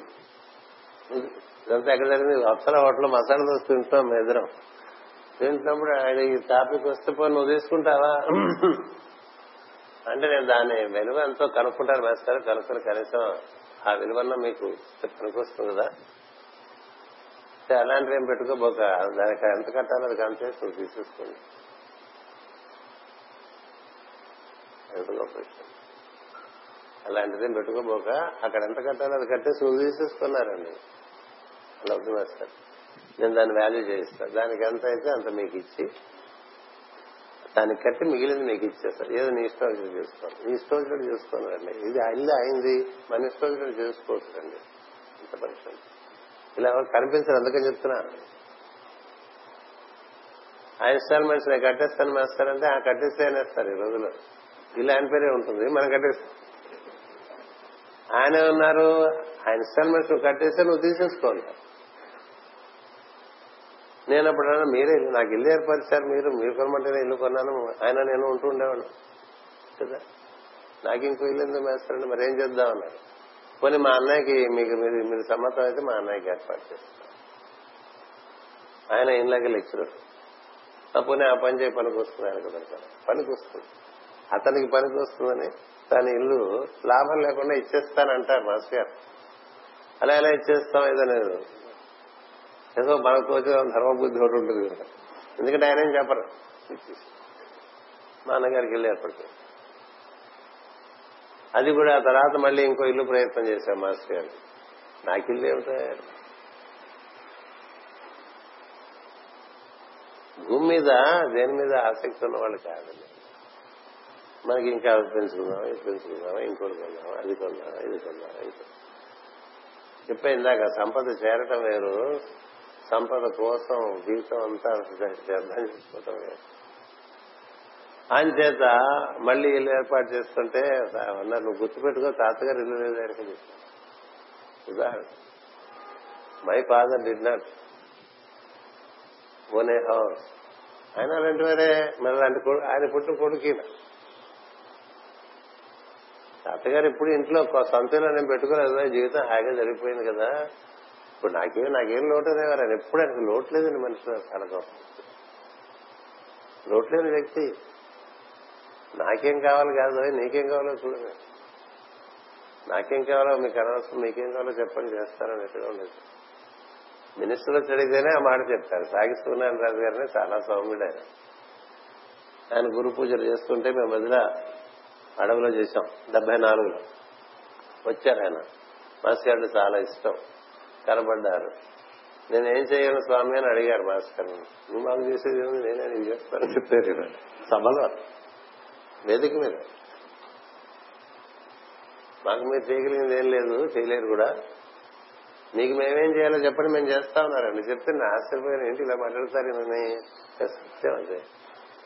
ఎందుకంటే ఒక ఋషికి ఒక సామాన్యుడు ఏం చేయలేదు వాడు ఏదో మినిస్టర్ చేస్తారంటే అక్కడ ల్యాండ్ తీసుకుని ఇక్కడ ల్యాండ్ తీసుకుని రకరకాలుగా ఇరుకుపోట్లు అందరూ. అవి కట్టుకుని ఇవి కట్టుకుని ఇంకోటి కట్టుకుని రామాదేవులు పోట్లాట్లు లే మాస్టర్. మనకు ఆశ్రమం లేదు మనకు ఆస్తి లేదు మనం ఇట్లా హాయిగా బతుకుకోవాలి మన ఆశ్రమాలన్నీ సూక్ష్మలోకాల్లో ఉన్నాయో అని చెప్తారు. మన ఆశ్రమాలన్నీ సూక్ష్మలోకాల్లో ఉన్నాయి అవి మొబైల్ మనం ఎక్కడ కావాలంటే అక్కడ ఎక్కడ పోతాయి. మనం ఎక్కడ కూర్చొని చక్కగా మాస్టర్ శివి ప్రార్థన చేసుకుంటూ మూడు రోజులు గడిపితే అక్కడ ఆశ్రమం అక్కడ సూక్ష్మలోకం ఉన్నది అవతరించేస్తుంది ఆ మూడు రోజులు ఆశ్రమంలో అందరూ ఒక దివ్యమైనటువంటి అనిర్వచనటువంటి అనుభూతి పొందుతూ ఉంటారు. మళ్ళీ మనం గుడారాలు తీసాగానే ఆశ్రమం అది సుఖమా? ఇది సుఖమా? రామాయణంలో భరద్వాజుడు ఈ అయోధ్య అంతా రాముడితో పాటు వచ్చేస్తుంది నేను వనవాసానికి వచ్చినప్పుడు. అయోధ్య అంతా చదువుకుంటే తెలుస్తుంది. ఏదో పది పదిహేను మంది రావటం కాదు మొత్తం ఊరు ఊరంతా వచ్చేస్తుంది రాముడి కోసం. సరే రాముడు బాధపడిపోతాడు. నేను ఈ జన్మత క్షత్రుడిని వీళ్ళందరినీ అడగలే పరిరక్షించాలంటే వీళ్ళు ఎక్కడ ఉంటారు ఎక్కడ తింటారు ఎక్కడ పడుకుంటారు ఇది ఎలాగని ఆయనకి ఒక విధమైన ఆవేదన వచ్చి భరద్వాజ మహర్షి చెప్తే నువ్వేం భయపడకని ఇలా అన్నారండి. అంటే అక్కడ ఒక అయోధ్య ఏర్పడిపోయింది. అక్కడ అయోధ్య కన్నా అయోధ్య బాగుంది. ఎందుకంటే ఇది ఫ్రెష్ అది ఓల్డ్. అందరూ ఎవరెవరు ఇళ్ళలోకి వాళ్ళు వెళ్ళిపోయినట్టు వెళ్ళిపోయారండి. అందరికీ భోజనాలు ఏర్పాటు చేసేసాడు మూడు రోజులండి అరుణారు ఈ లోపల రాముడు వాళ్ళకి సర్ది చెప్పాడు ఇది సరైన విషయం కాదు ధర్మం కాదు. మీరు అక్కడ ఉండాలి నేను వనవాసం చేయాలి నేను ఇంకా లోపలికి వెళ్ళిపోతాను మీరు ఇంకా రాబోకండి వెళ్ళిపోండి అని చెప్పి సర్ది చెప్పుకుంటాడు.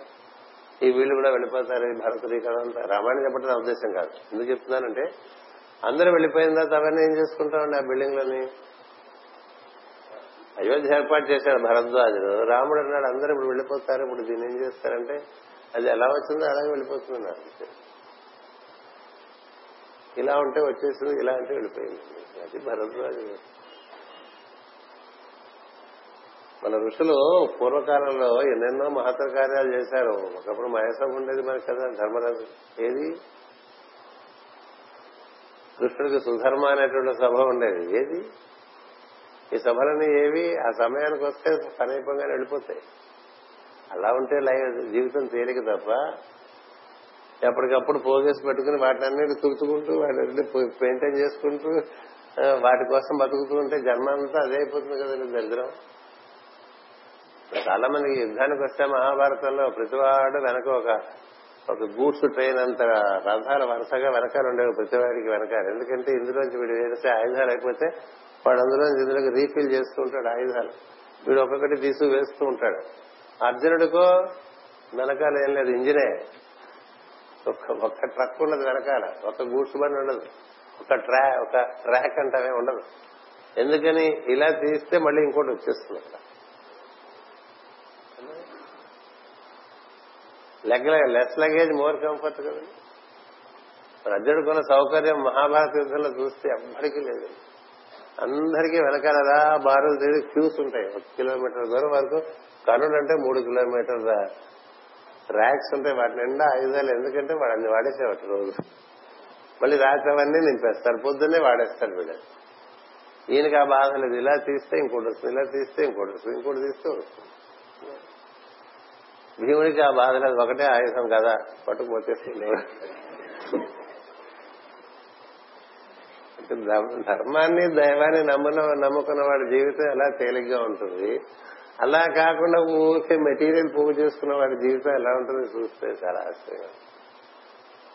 కదా? మరి ఎన్నెన్ని ఆశ్రమాలు ఎన్నెన్ని లావాదేవీలు ఎన్ని కోర్టు వ్యవహారాలు ఎన్ని లిటిగేషన్లు ఎన్ని కబ్జాలు కదా? ఏవేవో రకరకాల ఎందుకు ఇవ్వాలంటే? అందుకు వచ్చావు నువ్వు. దైవంతో ఉండేవాడు దైవం దగ్గరికి వెళ్ళిపోతావు కదా. ఇవన్నీ నీకెందుకు? బతికితే ఎక్కడ బతకాలి? ఇంకోటి గుండెల్లో బతుకు.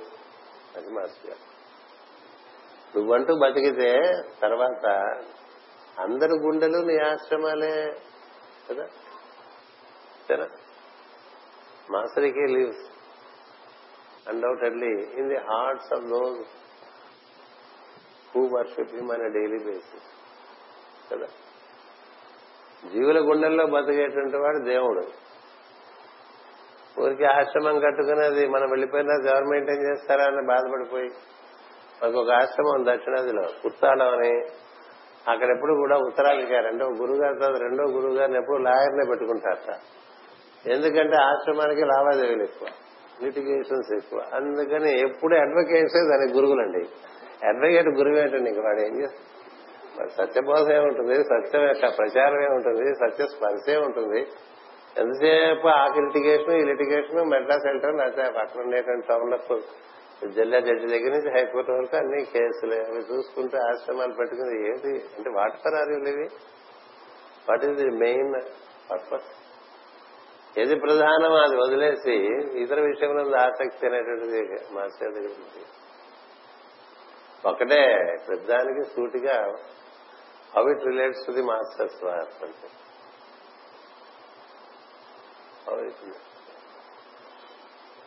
నా మీద ఒకసారి చాలా ఒత్తిడి వచ్చింది. పిహెచ్డి చేయమని పిహెచ్డి చేయమని. సతాయం చేస్తుండేవారు యూనివర్సిటీలో ప్రొఫెసర్లు నేను తట్టుకోలేక ఒకసారి మాస్టర్ గారు మాటి మాటికి అడుగుతున్నారు చేయాలా పిహెచ్డి అని అడిగారు అడిగారు how does it help you in master's work అని ఒకటే ప్రశ్నించాను how does it help you in master's how does it enable you to do this work better దానికి నీకు సమాధానం దొరికితే దాని ప్రకారం చేసుకునే నేను చెప్పని చెప్తాను. ఇదేంటో అది? పిహెచ్డీ చేసి అది అది చేసి ఇది చేసి. ఎందుకు ఏం చేసుకుంటా నీ భక్తికి ఏదో ఒకటి ఏర్పడిపోయింది. ఇప్పుడు అరవై ఆరులోనే ఏర్పడిపోయింది. ఇప్పుడు నువ్వు ఎనభైలో ఇప్పుడు నువ్వు పిహెచ్డీ చేసి అనుభవించాలి ఆలోచించుకో if it is helpful on the way to you not to the master to you అది నీకు దానివల్ల నీకు ఏమైనా నీ జీవన ప్రయోజనం నిర్వర్తింపబడుతుంది అనుకుంటే చేసుకో లేకపోతే ఏం అలా. అంతే మానేశాం నేను చేయనని చెప్పాను. ఎంతమంది అడిగినా చేయనని చెప్పాను. ఆ రోజుల్లో చాలా మాకు మా గురువు గారే యూనివర్సిటీలో శివయ్య గారు. నువ్వు చేస్తే ఫలానా వాడికి నేను డైరెక్ట్ డైరెక్ట్ చేశానని పేరు నాకు ఉంటుందో అందుకని అడుగుతున్నానని చెప్పాను. ఎందుకంటే నీ కథ చాలా కాలం నడుస్తుంది మా కథలు ఎక్కువ నడవవు కదా. అందుకని నా కక్కుతో నా స్వార్థం ఉంది ఇందులో అన్నారు. అంటే మనసు గారు పనికిరాని పని నేను మీకు నీ వాత్సల్యం నా ఉంచడం చాలని చెప్పిస్తాం అంతే ఆ తర్వాత ఓ ఏడేళ్ళలో మనకి పిహెచ్డి ఇచ్చేసారు యూనివర్సిటీ డాక్టర్ ఆఫ్ లెటర్స్ అని ఇస్తే ఆయనే పిలిచారు శివయ్య మీరే దానికి ముఖ్య అతిథి మాస్టారు మీ ఆశీర్వచనం ఇలా వచ్చిందని పెట్టారు. అంటే నీకు ఎవడైనా ఇస్తాడయ్యా నేను నా పేరు ఉండదు కదా అందులో. అంటే ఎందుకు చెప్తున్నానంటే ప్రాపంచిక విషయములందు మోహము అనేటువంటిది మాస్టర్ దగ్గర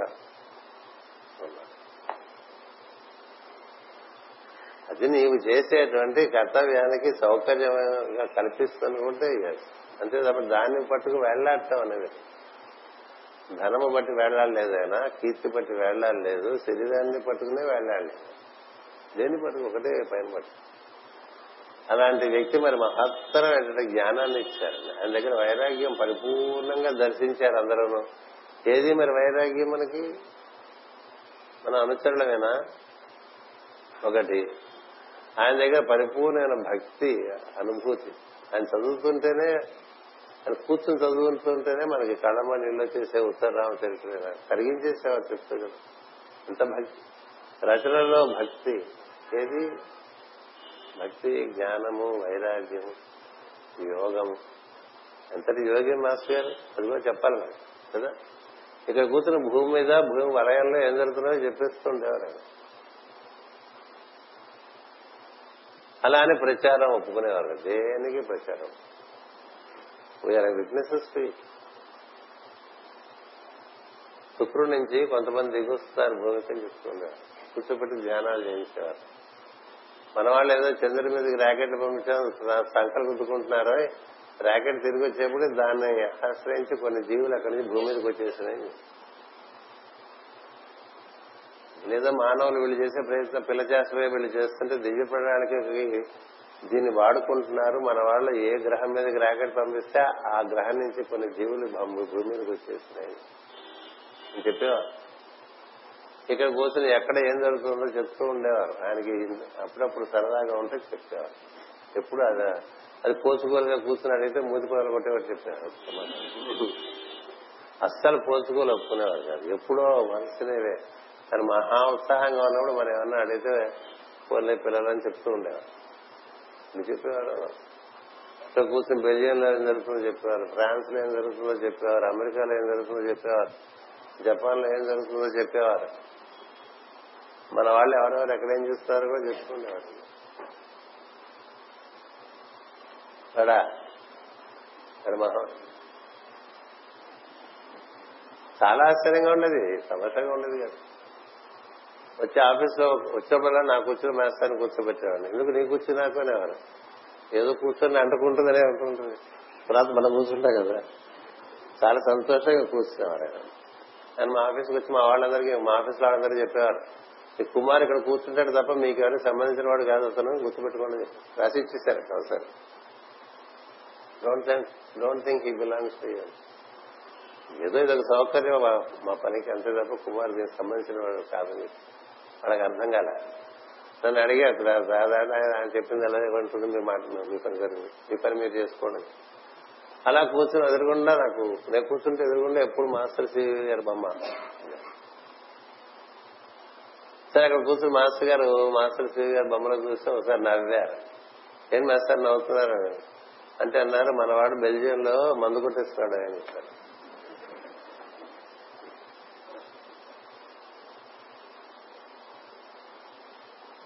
ఎలా ఉంటుందండి. వాడు మందు కొట్టా సరే రేపొద్దు నువ్వేం చేసినా ఆయన తెలిసిపోతుందిగా. కదా? అంటే టైం అది నోట్ చేశా. చలిగా ఉందిట అది వాడు లాజిక్ పెట్టుకుని తాగేస్తున్నాడు అని బెల్జియంలో చలిగా ఉంటుంది సందేహం లేదు. అందుకే మరి తాగేస్తున్నాడు ఇక్కడ? అన్నారు. సరే టైం నోట్ చేసి వాడు వచ్చిన సరదాగా నువ్వు పలానా రోజు పలానా టైంలో బిస్కీ పుచ్చుకున్నావా అది పేరు కూడా చెప్పారు మాస్టర్. ఏదో వైట్ హార్స్ బ్లాక్ హార్స్ పేరు కూడా చెప్పారు. అది అది తాగుతున్నాడు జానీ వాకర్ అది పేరు చెప్పారు. అది తాగుతున్నాడు వాడు స్ట్రాంగ్గా తాగుతున్నాడు. సరే కానీ ఏం చేద్దాం ఎవరి జీవలక్షణం ఎట్లా ఉంటారా కానీ ఎవరిని పెద్దగా ఆయన శిక్షించేవారు కాదు. శిక్షణ ఉండేది కానీ శిక్షించడం ఉండేది. చాలా గొప్ప విషయం. ప్రేమ. సత్య ప్రేమ ఆయనకి మనుషులకి. అంచేత వాడు వచ్చినప్పుడు నువ్వు ఫలానా టైంలో ఫలానా రోజున ఫలానా మా విస్కీ తాగావు కదా నేను అడిగా సరదాగా. వాడిని వాడు ఆశ్చర్యపోయాడు. నీకెట్లా తెలుస్తుంది? మనకెట్లా తెలుస్తుంది? ఇప్పుడు చెప్తే తెలుస్తుంది కదా? మన వాళ్ళు అలాంటి ట్రిక్కులు వేస్తూ ఉంటారు కదా. ఏదో వాళ్ళకి తెలిసినట్టుగా వీడికి తెలియదు ఇంకోటి చెప్తేనే వీడికి తెలుస్తుంది. అర్థం కదా తెలిసిందేమో. మన నెట్వర్క్ అంతా ప్యానలే వెర్టికల్ కాదుగా. లేటరల్ నెట్వర్క్ ఇది. అది వెర్టికల్ నెట్వర్క్ చెప్పేశారు చెప్పే గురువు గారు ఆయన అన్ని చూసేస్తాడు జాగ్రత్త అని చెప్తారు వాడు అన్నాడు అదే తంట ఈయనతో అన్నాడు. అదే తంటాడు ఈయనతో అంటే ఏం చేసినా తెలిసిపోతుంది. ఒకసారి నేను బెల్జియంలో వెళ్తున్నప్పుడు బెల్జియం వెళ్తున్నప్పుడు ఆయన ఒక ఆయన కొత్త కారు తీసుకున్నాడు అందులో తీసుకెళ్తున్నాడు నన్ను మూడు వందల యాభై కిలోమీటర్లు వెళ్తుంది ఈ కారు స్పీడ్. చూపించరా అన్నాడు. చూపించరా అంటే చూపించమన్నా. చూపించాడు ఒక చోట in split second accident miss అయిపోయింది మిస్ అయిపోయింది అయిపోయింది. వచ్చేసాను రాత్రి పన్నెండింటికి వెనక్కి వచ్చాం వస్తే మాస్టర్ మొట్టమొదటి లోపలికి రాగానే భుజం మీద చేవేశారు చేవేసి సెకండ్ టైం కూడా లేదు అన్నాడు it is in a split second everything is set not అని ఒళ్ళు జలగరించి అది మాస్టర్ ఇంకా మనం ఏం చెప్పలే? ఇంకా మనం వచ్చి చెప్పుకుంటాం కదా ఇలా జరిగింది ఇలా జరిగిందని ఏం లేదు అని మనం అక్కడికి వెళ్ళి ఇక్కడికి వెళ్ళి ఏం చేస్తున్నా ఆయన దృష్టి మన మీద ఉంటే మనం అంటే ఆయన ఏమిటి మరి? ఆయన ఏం తెలుస్తుంది తెలుస్తుంది ఏం తెలియనట్టుగా ఉండేవారు కదండి ఊళ్ళో. పైగా ఎవరు దగ్గరికి చేరకుండా సిగరెట్ ఒకటి ఉండేది ఆయన చేతులు. పెద్ద ఆయుధం లేదు ఎందుకంటే ఈ పై పై విషయాలు చూసే వాళ్ళందరూ ఈయన సిగరెట్ తోనే పక్కన పోయారు. ఈ సిగరెట్ వ్యవహారంకి మొత్తం ప్రపంచంలో లౌకికులందరినీ దూరంగా పెట్టేవారు ఓ పట్టాన్ని ఎవరికి దొరికేవారు కాదు. ఆయనకి ఇష్టమైతేనే ఆయన కనబడతారు ఎవరికైనా. దొరుకుతారు. చాలా మంది మా క్లయింట్స్లో బాగా ధనికులు పలుకుబడి ఉండేవాళ్ళు నాతో అంటూ ఉండేవాళ్ళు. పోయి మాస్టర్ గారు ఎప్పుడు ప్రయత్నం చేసినా దొరకరండి అని. మీకు దొరుకుతారంటే నాకు దొరుకుతారండి. అయితే ఇప్పుడు పదండి మాస్టర్ నన్ను తీసుకెళ్ళండి. వెళ్ళేవాళ్ళు వెళ్తే ఉండేవారు. ఎందుకు వీణు పట్టుకొచ్చేవారు అడిగారు ఎప్పుడు? ఎందుకు దొరకరంటే ఆయనకు ఒకటే వీళ్ళందరూ టైం వేస్ట్ చేస్తారయ్యా ఊళ్ళో పెద్దవాళ్ళకి ఏం పని ఉండదు. వాడికి తీరిగ్గా ఉన్నప్పుడు మన పాడు చేయడానికి వస్తాడు వాడు. మిమ్మల్ని కలవస్తా అంటాడు. వస్తాడు ఊరికి పోసుకొని మాట్లాడతారు మనకి బోల్డ్ పనులు ఉంటాయి కదా. మనం ఏదో పని చేయడానికి వచ్చాయి అక్కడికి పది మంది పనికొచ్చేది. అందుకని వీళ్ళని మన చుట్టూ తిప్పుకుంటూ వాళ్ళు మన చుట్టూ మనం తిరుగుతూ ఉంటే మన టైం అంతా కాలిపోతుంది? అంతేగాని వాళ్ళ మీద నాకు వేరే ఏక్యభావం ఏం లేదు. అది మనకు ఉండే అరేంజ్మెంట్ అని మాస్టర్ గారి దగ్గర ఉన్న గొప్ప విషయం అంటే మాస్టర్ సిబివేనండి మాస్టర్ ఈకేనండి వారితో మనం తూచా తప్పకుండా వారి బాధల్లో మనం నిమగ్నమై మన జీవితాన్ని నడుపుకుంటూ ఉంటే మన ఈ ప్రపంచంలో అక్కలనేవి ముట్టుకోవాలి ఎన్నో ఉంటుంది. మన వాడు పాట రాశాడు పొద్దున్నే గుర్తొచ్చింది. కలితాకని ధర్మము కలికల్మష మార్గము అదే మంద్రగాలము మీరు పొద్దున సాయంత్రం మన గురు పరంపర తెలుసుకున్న వాడిని ఎవరిని కూడా ప్రపంచంలో ఉండే కలి ముట్టుకోరు. దానికి ఎన్నో ఉదంతాలు కదా ఒక నెట్వర్క్ మాస్టర్ అందుకని ఆయన నెట్వర్క్లో ఆయన వాళ్ళందరూకి ఆయన అవైలబుల్ ఇక మిగతా ఊరికి విజిటర్స్కి అవైలబుల్ కాదు. Is not for visitors is for coworkers చాలా క్లియర్గా ఉండేది ఆయన మైండ్లో. I am for the coworkers అంటే నాతో కలిసి పనిచేసేవాళ్ళ మీద నేను ఎప్పుడే వెళ్ళాను ఎందుకని వాళ్ళు చేసేది ఏదో ప్రపంచానికి పనికొచ్చే పని I'm not for visitors I'm not for enthusiasts I'm for those who have the aspiration జిజ్ఞాసులకు తన సమయం అంతగానే ఇచ్చేవారు జిజ్ఞాసులు చాలా సమయం ఇచ్చారు. పండితులకు సమయం ఇచ్చేవారు కదా పొద్దున చెప్పారు. పండితులు అంటే ఆయన దృష్టిలో ఉన్నారు పలుకుబడేవాడు పరిస్థితి సమయం మనకెందుకు వాళ్ళకి పని ఈ పలుకుబడి అధికారం అధికారము ఈ ధనము ఇది ఈ ప్రపంచానికే పరిమితం. అందుకని ఈ ప్రపంచానికి పై ప్రపంచానికి కూడా సంబంధించేట్లుగా జీవుల్ని తయారు చేసుకుంటూ వెర్టికల్స్ ఎక్కువ ఉంటే ప్రజ్ఞ ఊర్ధగతి చెందడానికే జీవులతో ఆయన సంపర్కం అంతా కూడా. ఇంకో విధంగా ఆయన సహకరించేవారు.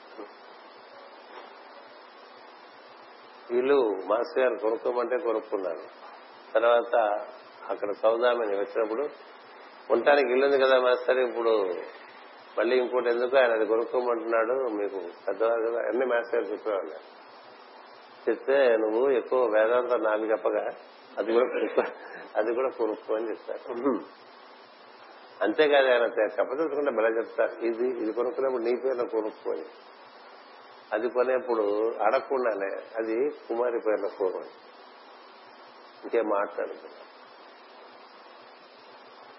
నేను ఎప్పుడు కాసులు కొనుక్కుందాం అని అనుకున్నా. ఇది ఆయన కొనుక్కోమంటే కొనుక్కోను అది ఆయన కొనుక్కోమంటే కొనుక్కోను ఒకసారి ఏదో మాట వరుసలో ఈ ఊళ్ళో వాళ్ళందరూ ఉన్నవాళ్ళు ఎందుకు మంచి కార్యాలకు ఇవ్వలేరు మేస్తారని అడిగితే అది మనకెందుకు మన కొన తీసుకుందాం అన్నారండి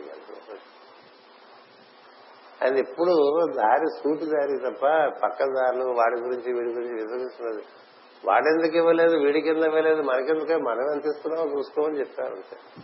మన దగ్గర పెట్టి మనం చేసుకుంటూ ఉందాం. వాడి ఇవ్వలేదు వీడు ఇవ్వలేదు. మనకి అందుకని జగద్గురు పెట్టాం ఏ కార్యక్రమం చేసినా ఎవరి దగ్గర ఇట్లా పెట్టడం చేయాలి ఎంతెంత కార్యాలన్నా చేయనండి జగద్గురు పీఠం నువ్విస్తావా నువ్విస్తావా? ఊళ్ళో సందాలు చేసుకుని ఏ కార్యక్రమం చేయదు మరి ఎక్కడ నుంచి వచ్చిందనేది ఆయన ధీరత్వంలో నుంచి కదా? ఇస్తే వాడు బాగుపడతాడు అంతే తప్ప. ఇచ్చిన ఎవడి ఉంది అశ్రద్ధ ఉండదు కానీ వెళ్ళి దేబరించి తెలుసుకోవటం ఏముండదు ఏ కార్యక్రమాలు. ఎన్నో కార్యక్రమాలు జరుగుతూ ఉంటాయి. దేనికి దేబరించడం ఉండదు. ఎందుకని మనకి పైనుంచి ఇస్తారనేటువంటి reliance is more in the upper house దాని ఇన్ ది లేటరల్ హౌస్ ఇలా సాగిన జీవితం ఉన్నది. దానికి ఒక రకమైనటువంటి ధీరత్వం మనుషులు నిరపేక్షత్వం. ఎందు ఆయనకి ఇది నాకు కావాలనేది లేదు. తరచి లేదు. కొత్త చెప్పులు వేసుకుని ట్రైన్ ఎక్కితే ఎవరో ముసలమ్మ పాలు పట్టుకొచ్చింది తాగమని. ట్రైన్ కదిలిపోయే టైంకి మెయిల్. మెయిల్ అంటే మధ్యాహ్నం కదా. ఒకటి నలభై ఉండేది ఇటు నుంచి బెజవాడ వెళ్ళే మెయిల్. అప్పుడు భోజనం చేసి ఎక్కుతాం కదా. ఎక్కేసరికి ఆయన ఎప్పుడు అక్కడ నిలబడే వారందరూ చుట్టూ ఉండేవారు ప్లాట్ఫామ్ ముసలమ్మ అట్లా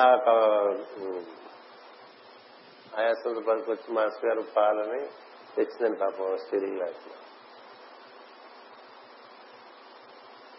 తెస్తే ఏం చేస్తాం? ఇప్పుడు తెచ్చేవంటే టైం అయిపోయింది మనమైతే ఎలా ఉంటాం? ఆయన ఏం చేశారు టక్క దిగిపోయారు ప్లాట్ఫామ్ నా కోసం పాలు తెచ్చావు తల్లి అని నెమ్మదిగా తాగారండి.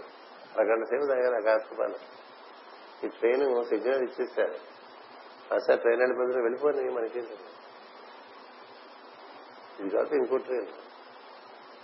ఇది కాకపోతే ఇంకో ట్రైన్. ఆవిడ తెచ్చిన పాల ముఖ్యం. పాలు తాగేద్దరు ట్రైన్ కదలలేదు కూడా. సరే తర్వాత పాలు తాగి ట్రైన్ ఎక్కితే అప్పుడే కొనుక్కుని చెప్పులు ఒకటి కింద పడిపోయింది. అది ప్లాట్ఫామ్కి మన ట్రైన్కి ఎప్పుడు సందు ఉంటుంది కదా. అది కదా ఇండియన్ రైల్వే ఏంటంటే మనం కాలు కంపార్ట్మెంట్ లోంచి ప్లాట్ఫామ్ మీద పెట్టారంటే మధ్యలో సొరంగా ఉంటుంది. అందులో పడకుండా దిగాలి మనం ఎప్పుడు కూడా. అదే చిట్ట చివర భోగిలు అయితే బాగా బాగా వెడల్పు ఎక్కువ ఉంటుంది. మాస్ గారు ఎక్కి తుంటే ఒక చెప్పు అందులో పడిపోయింది ఒక చెప్పు కాలుతుంది బండి కదిలింది. ఆ చెప్పు చెప్పు చెప్పు అన్నారు అందరూ. అంటే ఈ రెండో చెప్పు కూడా అందులో వదిలేశారు మామూలుగా అయితే ఆ చెప్పు దొరికితే ఈ చెప్పు వరకు వస్తుంటాం మనకు ఆయనది కాదు. ఈ చెప్పు కూడా వదిలేశారు. ఎవడు కూడా పనికొస్తుంది కదా అన్నారు అంతే. రెండు చెప్పులు ఉంటే ఎవరికైనా పనికొస్తుంది. ఇప్పుడు మనకి అక్కడ ఓ చెప్పు ఉండిపోయి మిగతా చెప్పు పోయింది అనుకోండి. ఈ చీకట్లో ఒకటి చెప్పులు ఒకళ్ళు వేసి వెళ్ళిపోతాం కదా. అది ఉన్న ఒక చెప్పు మనం తెచ్చుకుంటే వాడికి వాడికి పనికిరాదు మనకి పనికిరాదు అక్కడో చెప్పు ఇక్కడో చెప్పు. చెప్పులు కూడా వాటికి వినియోగం వచ్చేస్తుంది.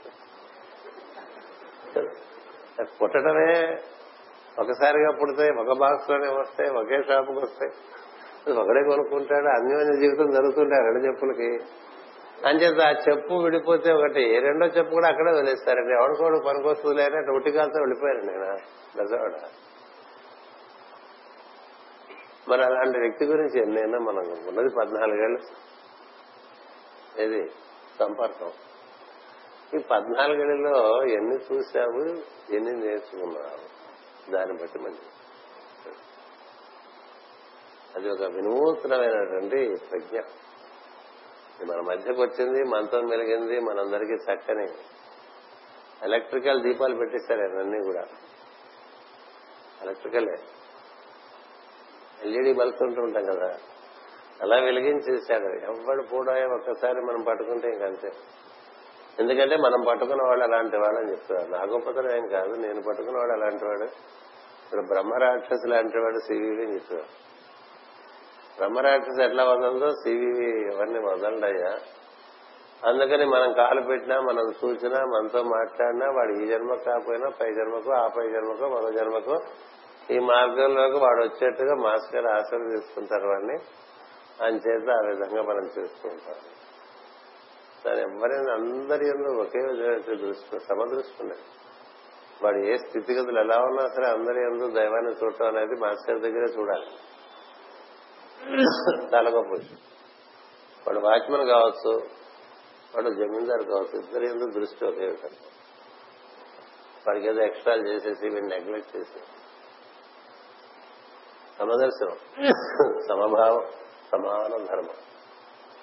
ఈ మూడు భగవద్గీతలు చెప్తారు అలా ఆచరణలో కనిపిస్తుంది. అలాంటి మాస్టర్ గారి యొక్క పుట్టినరోజు ఈ రోజు మనం ఈ స్మరణ ఈ విధంగా ప్రత్యేకంగా ఆయన పూర్తి చేసుకోవడంలో ఉద్దేశం. ఆయన సాన్నిధ్యం మనకి. ఈ చెప్పుకున్నంతసేపు మన ఈవెంట్స్లో ఆయనతోనే రిలేట్ అయి ఉంటాం కదా. దానివల్ల ఆయన స్పర్శ మన కొంచెం పెరుగుతూ ఉంటుంది. పెరుగుతూ ఉంటే మనలో వికారాలన్నీ కూడా కొంత తగ్గుతూ వస్తుంది ఏం సందేహం లేదు. దశరథ శతకంలో పద్యం నేను తలుచుకుంటుంటే నాకు కూడా ఉండే వికారాలన్నీ పోతున్నాయని చెప్తారు రామదాస్ అంచేత ఇలాంటి సంస్మరణ సంవత్సరానికి ఒకసారి చేస్తూ ఉంటాం. కదా మిగతా అప్పుడు ఆయన చెప్పినటువంటి రామాయణం భారతము భాగవతం ఉపనిషత్తులు. ఆ విశ్వ విజ్ఞాన విద్య వాటి గురించి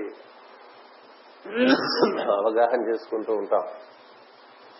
ఏం చేద్దంటే ఆయన దృష్టిలో ప్రతి ఒక్కరూ అనే daily basis he must be unfolding in his consciousness వికాసం అనేటువంటిది అనుసూతం జరుగుతూ ఉండాలి పువ్వు అనేది అలా మగ్గుగా కనిపించే దగ్గర నుంచి అట్లా వికాసం ప్రతినిత్యం జరిగి పరిపూర్ణంగా విచ్చుకుంటుంది.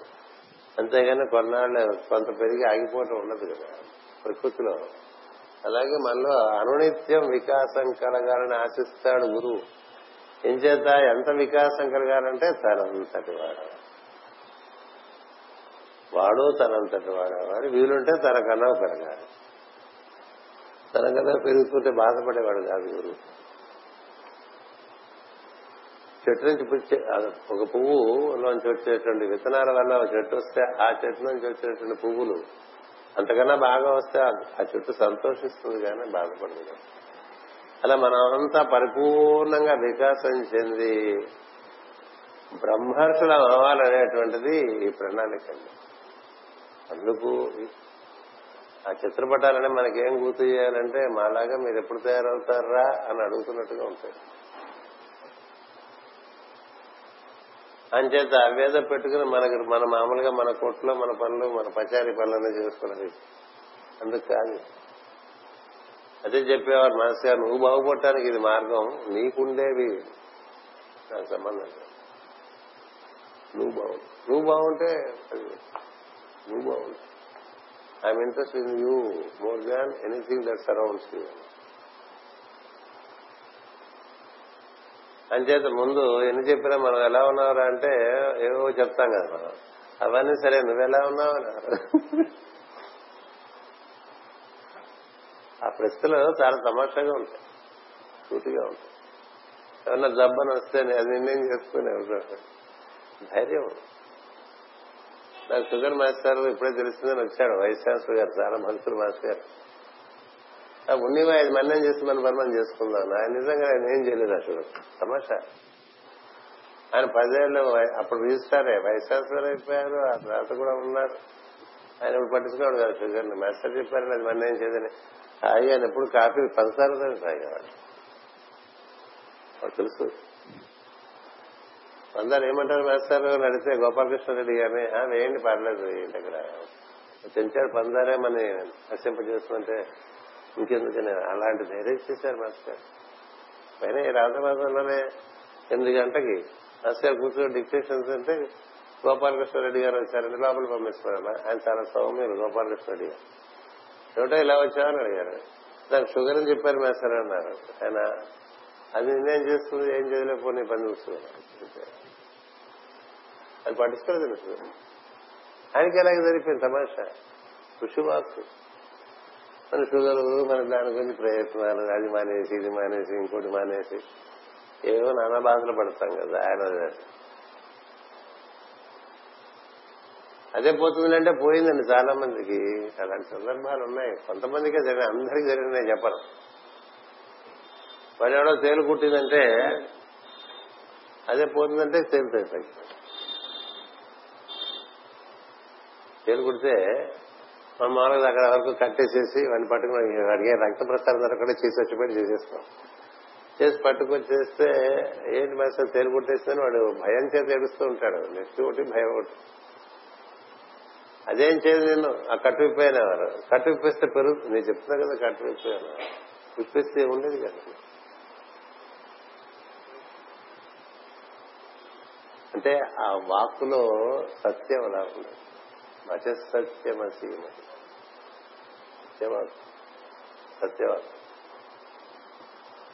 ఆయన చేత ఇది నిన్నేం చేయదు అని అనిపించుకుంటే ఎంత పెద్ద పెద్ద కష్టాలు కూడా అలా వచ్చి పక్కన చెడిపోయిన తప్ప వాడిని ముట్టుకునే సందర్భాలు చాలా ఉన్నాయి.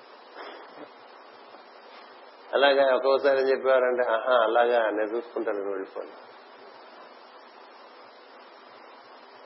నేను చూసుకుంటాను నువ్వు వెళ్ళిపో మరి అలాంటి మనిషితో బతికేసి పద్నాలుగేళ్ళు తర్వాత మన బతుకు మనం బతకాలనుకుంటే కొంచెం కష్టంగా ఉంటుంది కదా. దానికి ఒకటే మంత్రం ఆయన ఉన్నారనుకోవటమే. ఆయన ఇదివరకు ఒక రూపంగా కనిపించేటువంటి వ్యక్తి ఇప్పుడు వ్యాప్తి చెంది మన మధ్య ఉన్నారనుకున్నాం అనుకో అదే ధైర్యంతో అదే స్థైర్యంతో అదే స్ఫూర్తితో అదే ఉత్సాహంతో అదే కార్యక్రమాలు చేసుకుంటూ సాగిపోతూ ఉండొచ్చు. అదంతా మనం సాగిపోదాం గంట యాభై నిమిషాలు అయిపోయింది రెండు గంటలైంది నిజానికి.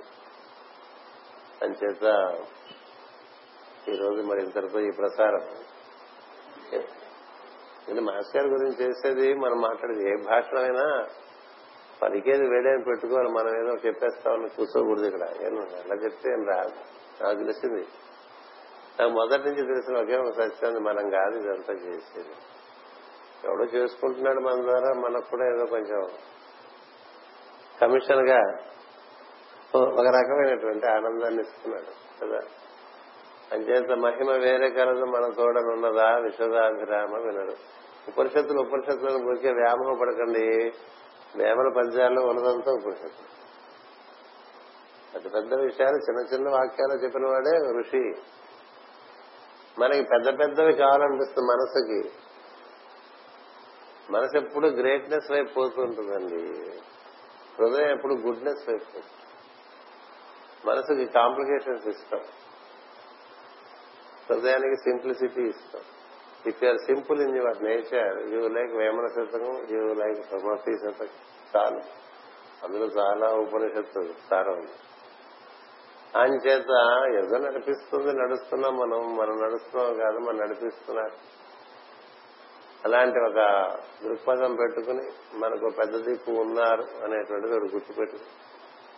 మనమే అంతా అనుకోకుండా మనం సాగిస్తుంటే ఈ మొత్తంలో జరగవలసింది ఒకటే ప్రతినిత్యం మన ప్రయత్నం వికాసం. మనస్సు వికసించాలి. అది హృదయానికి దారి చూపాలి హృదయం వికసించాలి. అది జ్ఞానానికి దారి చూపాలి. జ్ఞానం బాగా వికాసం చెంది ఆత్మ అనుభూతి కావాలి. ఆ తర్వాత ఆత్మ బాగా వికాసం చెంది పరమాత్మతో అనుసంధానం చెందాలి. పరమాత్మయే ఆత్మగాను బుద్ధిగాను మనసుగాను మన నుంచి వ్యక్తం అవుతుంది అని తెలియాలి. ఇంతవరకు కార్యక్రమం జరిగేంత వరకు మనం నిద్రపోకూడదు. ఎప్పుడు చెప్తారు సాధకుడు ఎప్పుడు కూడా సిద్ధులయ్యేంత వరకు కూడా తృప్తి పడకూడదు తన గురించి. తను ఇప్పుడు ఇప్పటికే చాలా చేసేసాను అనుకోవద్దని చెప్తారు. ఇప్పుడు ఏమీ జరగలేదు అనుకోరు. ఎందుకని? మన పరమాత్మ కోసం సర్వవ్యాపకమైనటువంటి ప్రజ్ఞ మన ఎందు చేరి మనకి అంతటి వికాసం కలిగేంత వరకు కూడా సాధకుడు కృషి సలుపుతూనే ఉండాలి. సిద్ధులయ్యేంత వరకు సాధన సాగుతూనే ఉండాలి. అలా మనందరి సాధన సాగాలి. నీకు ఎక్కువసేపు బాధే నేను. ఎందుకంటే ఇంకా వెళ్ళి అక్కడ మాస్టర్ గారికి హారతిస్తాం ఈ లోపల ఇక్కడ ప్రసాదాలు ప్రారంభం చేస్తారు. ఆ కార్యక్రమాలన్నీ కార్యకర్తలు చెప్తారు. మీరందరూ ఎంతో ఆసక్తికరంగా విన్నారు చెప్పినటువంటి విషయాలు. దానికి మీ అందరికీ నా తరఫున మీ అందరికీ కృతజ్ఞతలు. ఏం చేద్దంటే ఇంతసేపు వింటాం కూడా కష్టం. కదా? చెప్పబడే విషయం ఒక కథ కాబట్టి వింటాం. తత్వం చెప్పామనుకోండి అందరూ అటు చూస్తూ ఉంటారు బ్రహ్మజ్ఞానం చెప్తూ కూర్చున్నారనుకోండి ఆరు యాభై నుంచి ఎనిమిది యాభై వరకు సగం మంది వెళ్ళిపోతారు. మిగతా అటు వాచ్ చూపిస్తారు. కొంతమంది నాకే వాచ్ చూపిస్తారు. ఇది ఒక భగవత్ తత్వానికి సంబంధించిన ఒక వ్యక్తి యొక్క కథ కాబట్టి భాగవత మార్గంగా ధర్మములు ప్రపంచించిన మెచ్చున్నాయి విష్ణు కథలు ఎన్నినగాక అన్నారు. మహాభారతం రాసి వేదవ్యాసం ఇంకా చాలా సంతృప్తి పొందలేదు. ఏదో లోటు ఏదో లోటు ఏదో లోటు బాధపడేవాడు. ఇప్పుడు నాదులు వచ్చేప్పుడు అంతా నువ్వు తత్వపరంగా చెప్పావు జ్ఞానపరంగా చెప్పావు. రాబోయేది కలియుగం వాళ్ళకి పనికొచ్చే పద్ధతుల్లో చెప్పచ్చు కదా. విష్ణు కథగా చెప్పు మొత్తం అంతా అని చెప్పాడు. ఎంత విష్ణువుగా దర్శించు ఇదంతా మాయగా దర్శించడం కాదు. అప్పుడు వైభవం ఉంటుంది. విష్ణు కథలుగా చెప్పరా అంతా అని చెప్పాడు. అది కృష్ణ కథగా చెప్పమన్నాడు కదా. అందుకనే అన్ని గ్రంథ అన్ని పురాణాలు వెనకెళ్ళిపోయినాయి. ఆ భాగవత పురాణమే మిగిలింది బాగా? ఎందుకని? దైవపరంగా కథలు కథలుగా చెప్పడం చేత. మాస్టర్ గారి కథగా మధ్య మధ్యలో ఎన్ని ధర్మాలు చెప్పినా వింటారు ఉత్తర ధర్మాలు చెప్పామనుకోండి పొగొట్టేసి ఆయన చేత మీరందరూ విన్నారు. అయినప్పటికీ మీకు నేను సదా కృతజ్ఞుని ఇలా వింటూనే ఉండండి నా ఓపికనంత కదా చెప్తూనే ఉంటాను స్వస్తి ప్రజాభ్య పరిపాలయంతాం న్యాయేన మార్గేణ మహిమహేషా. గోబ్రాహ్మణేభ్య శుభమస్తు నిత్యం లోకా సమస్త సుఖినో భవంతు. లోకా సమస్త సుఖినో భవంతు. లోకా సమస్త సుఖినో భవంతు. ఓం శాంతి శాంతి శాంతి.